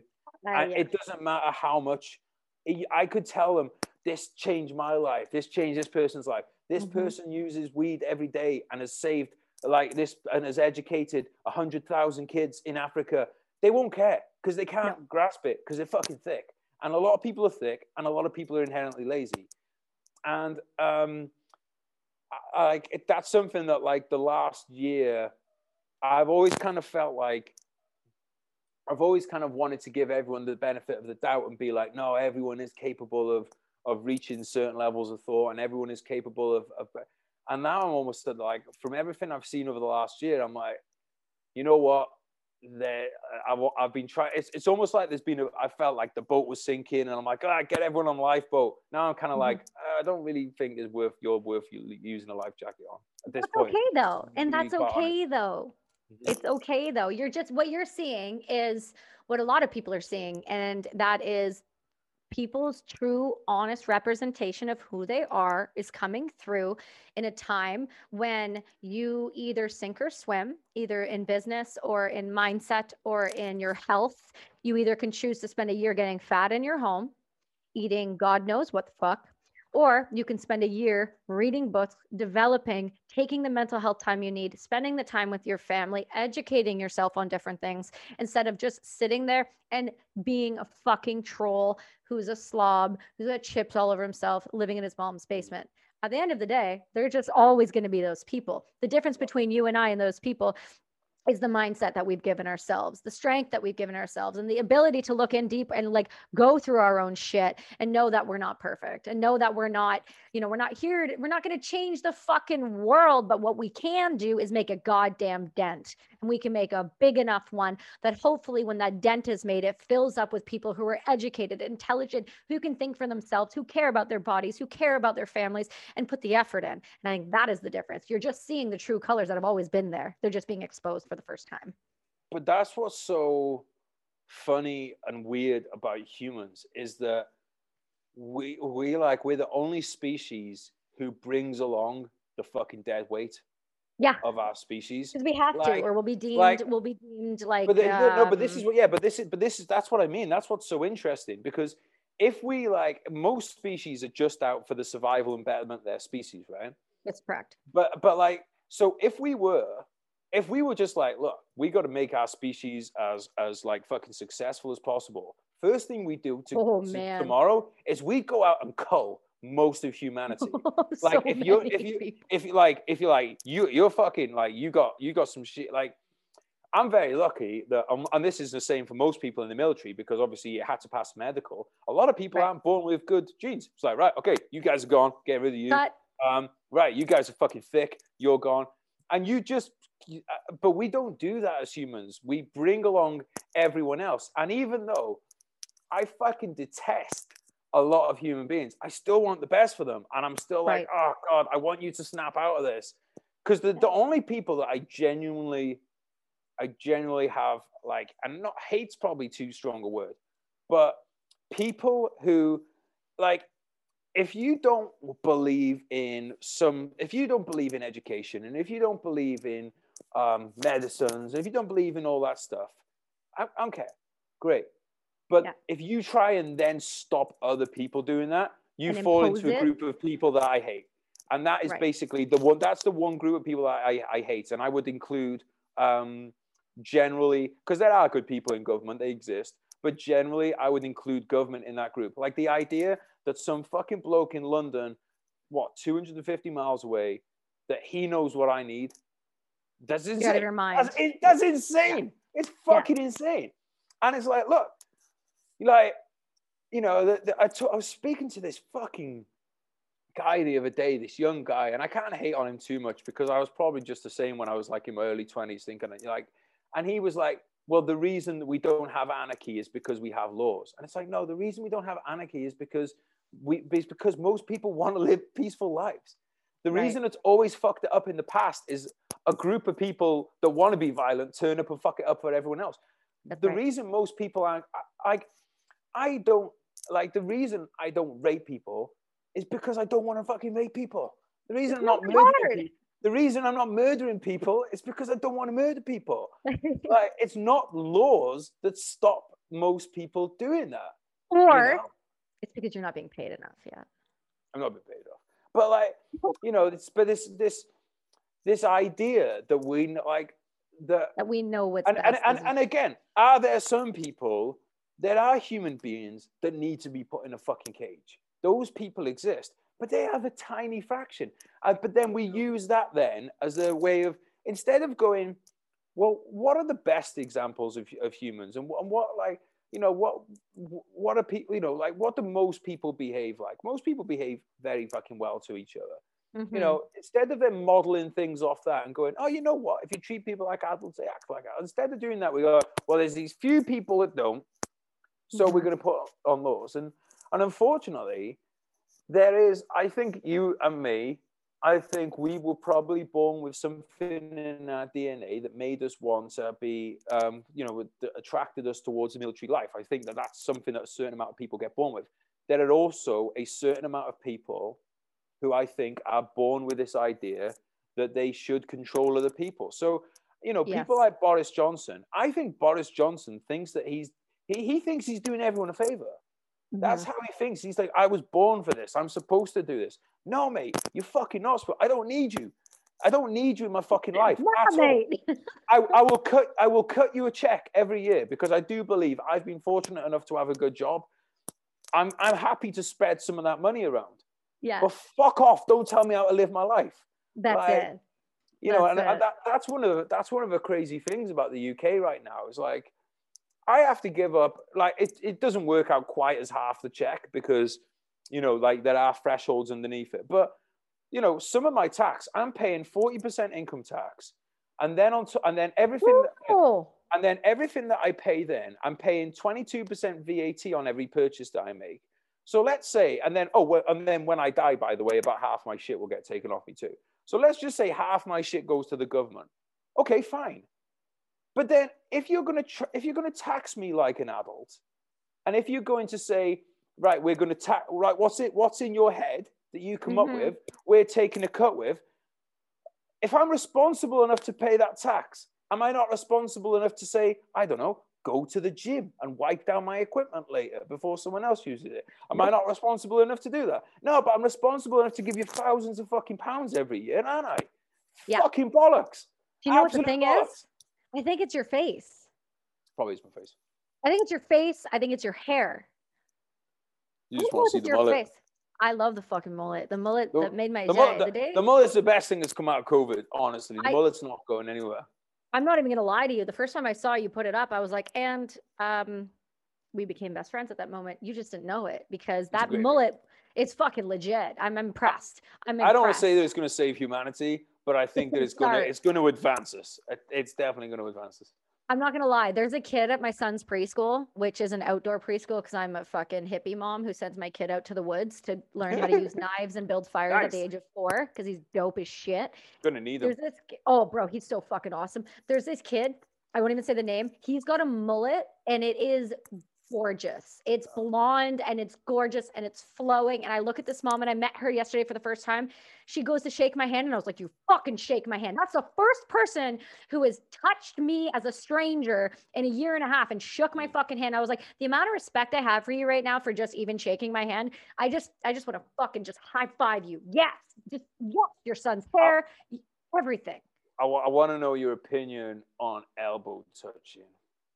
I would rather take my own fist or long fingernails and jab them into the depths of my eyes. If anyone comes at me with an elbow thing, I'm going to assume that we're doing UFC, and I'm going to move that. I'm going to I'm going to block theirs out of the way and bring that in, in, in a, with a strike across the nose. Do not be fucking trying to elbow touch me. And, and, that's why I said on social media the other day because I saw the foot shake. Again, if you oh, try no. and foot shake me, I will kick you in the cunt there will be like no mercy for anyone that's trying to do a fucking foot shake. Get the fuck out of here. I, I will deliberately put dog shit all over my shoes and rub them on your Louis Vuittons. You should just start walking around with the bag of dog shit. And just one second first. Yeah. And then just walk them and wipe it on the guy's ankle. I would have, made. I would appreciate the shit out of that. Listen, um, Bro, we've been going uh well over three hours. Well, I know I'm running out. I'm running out of cocaine. Bro, I know you got the coke going. I got the battery I'm, I'm running out. I'm glad we promise... have the video evidence here. That I'm so glad. Although, if you did have cocaine doing it, I would respect you for doing it because you know why? Because you're a grown ass man who knows his limits, and I respect your ability and and want to do whatever the fuck you want to do. But this is a, this is the thing, Steve. Right? So like this week, I've got I've had the this podcast for you today, the podcast yesterday. I've got a podcast tomorrow, um, right. and I've had work to do this week. I've had research to do. So you yeah. know what I do this week? No drink, no drugs. Right. Do Not my work. difficult. And then right. this weekend, go and see the boys. I've got I'm a few days hard. booked off. Got a few days booked off after it. I'm like, right. That could be the balance.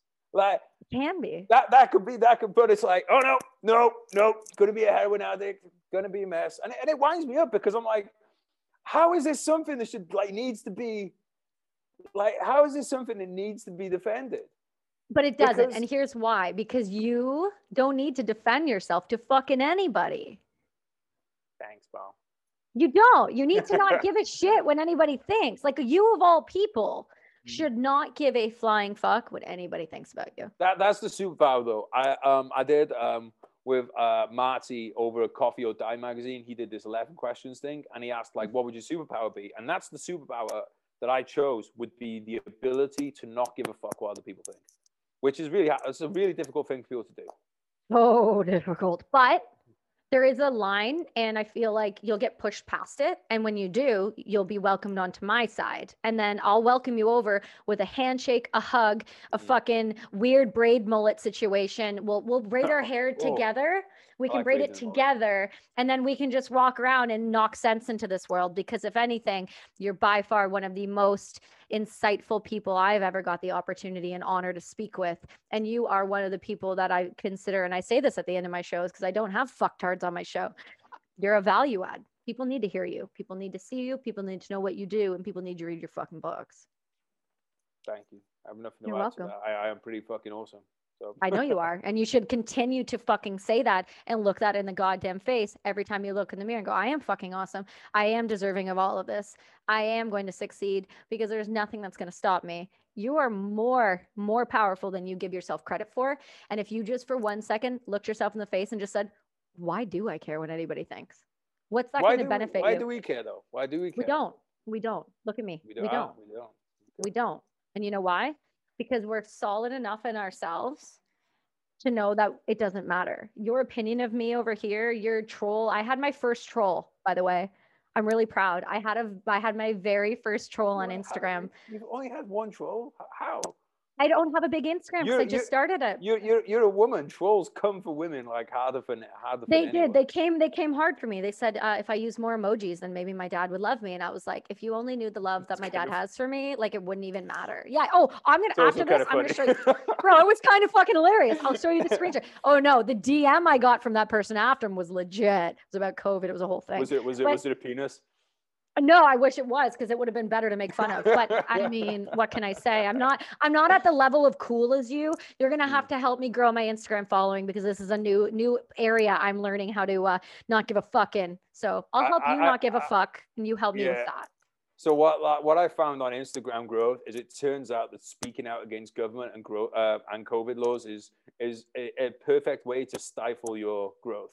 Um, yeah. I've been at like exactly the same number now for over a year because yeah. I'll get new, I'll get a few new people in, but yeah. every time, every every day, um, I, every day, if I post anything that's basically like, and here's my thing, like I've never been anti-vax, I've never been anti-mask.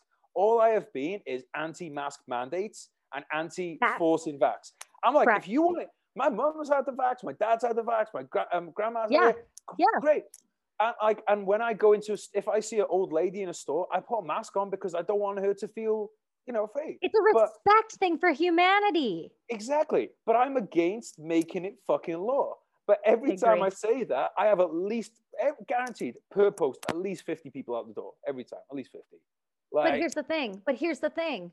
Why would you want those people to continue to be a part well, of your bubble? The reason I, the anyway. reason I do, and this is because I think that and, and and and I used to think on bigger number. I used to think, oh, I can convert loads of people into critical thinking and all that kind of stuff. Now I've realized that you know what, like you might just change one person a day, but that will fucking have a compounding effect it's over there. one person. So like that that one person that let's say like that one person who, you know, because most people do think that it's one or the other with masks. So maybe Right. that one person they go, oh wait, some people just don't want masks mandates, but that doesn't mean they don't want people to not wear masks. Oh, then they might tell somebody, and you know, and so that's Mhm. why I'm trying to be a bit less. Because the thing is, like, I'm military, you're military, you know the score. Sometimes I just want to stick my fucking knife hand in someone's face and just be like, "You are fucking thick," and I need to brief you up and slap slap you because you are just being fucking dense right now. And most people are being fucking dense right now. yeah. And if I could just grab Great Britain by the throat, oh, ooh, fucking hell, grab it by the throat and give it a Ooh, slap. just got all the feels there, did got- ya? I was a bit like, uh, yeah, and, and give it give it a good fucking slap.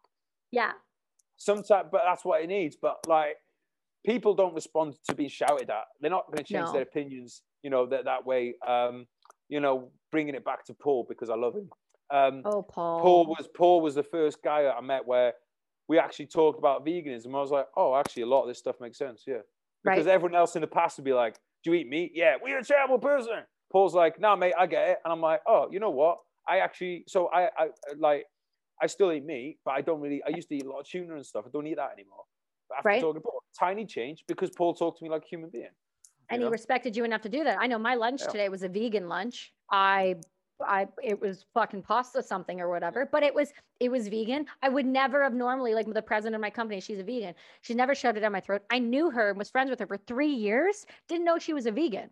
Like Mm. it it it's about a respect with it, right? And that's and that's another thing. It's like a it's a respect for values, but it's also an understanding to have an open conversation and feel safe to have a different conversation than you normally would have had, or a mindset change that you may not have had before. As long as someone talks to you with respect and like you're a human being, you can understand, you can see the other side. But unfortunately, we're in an era where people don't want to hear somebody else's other side and are unwilling to sit and have that conversation. And that's where you see, you know, that that pushback and that that ignorance and that just just talk, just talk to people. Like I've had I had somebody tell me not to have Topher and TMR on my page, like on my podcast.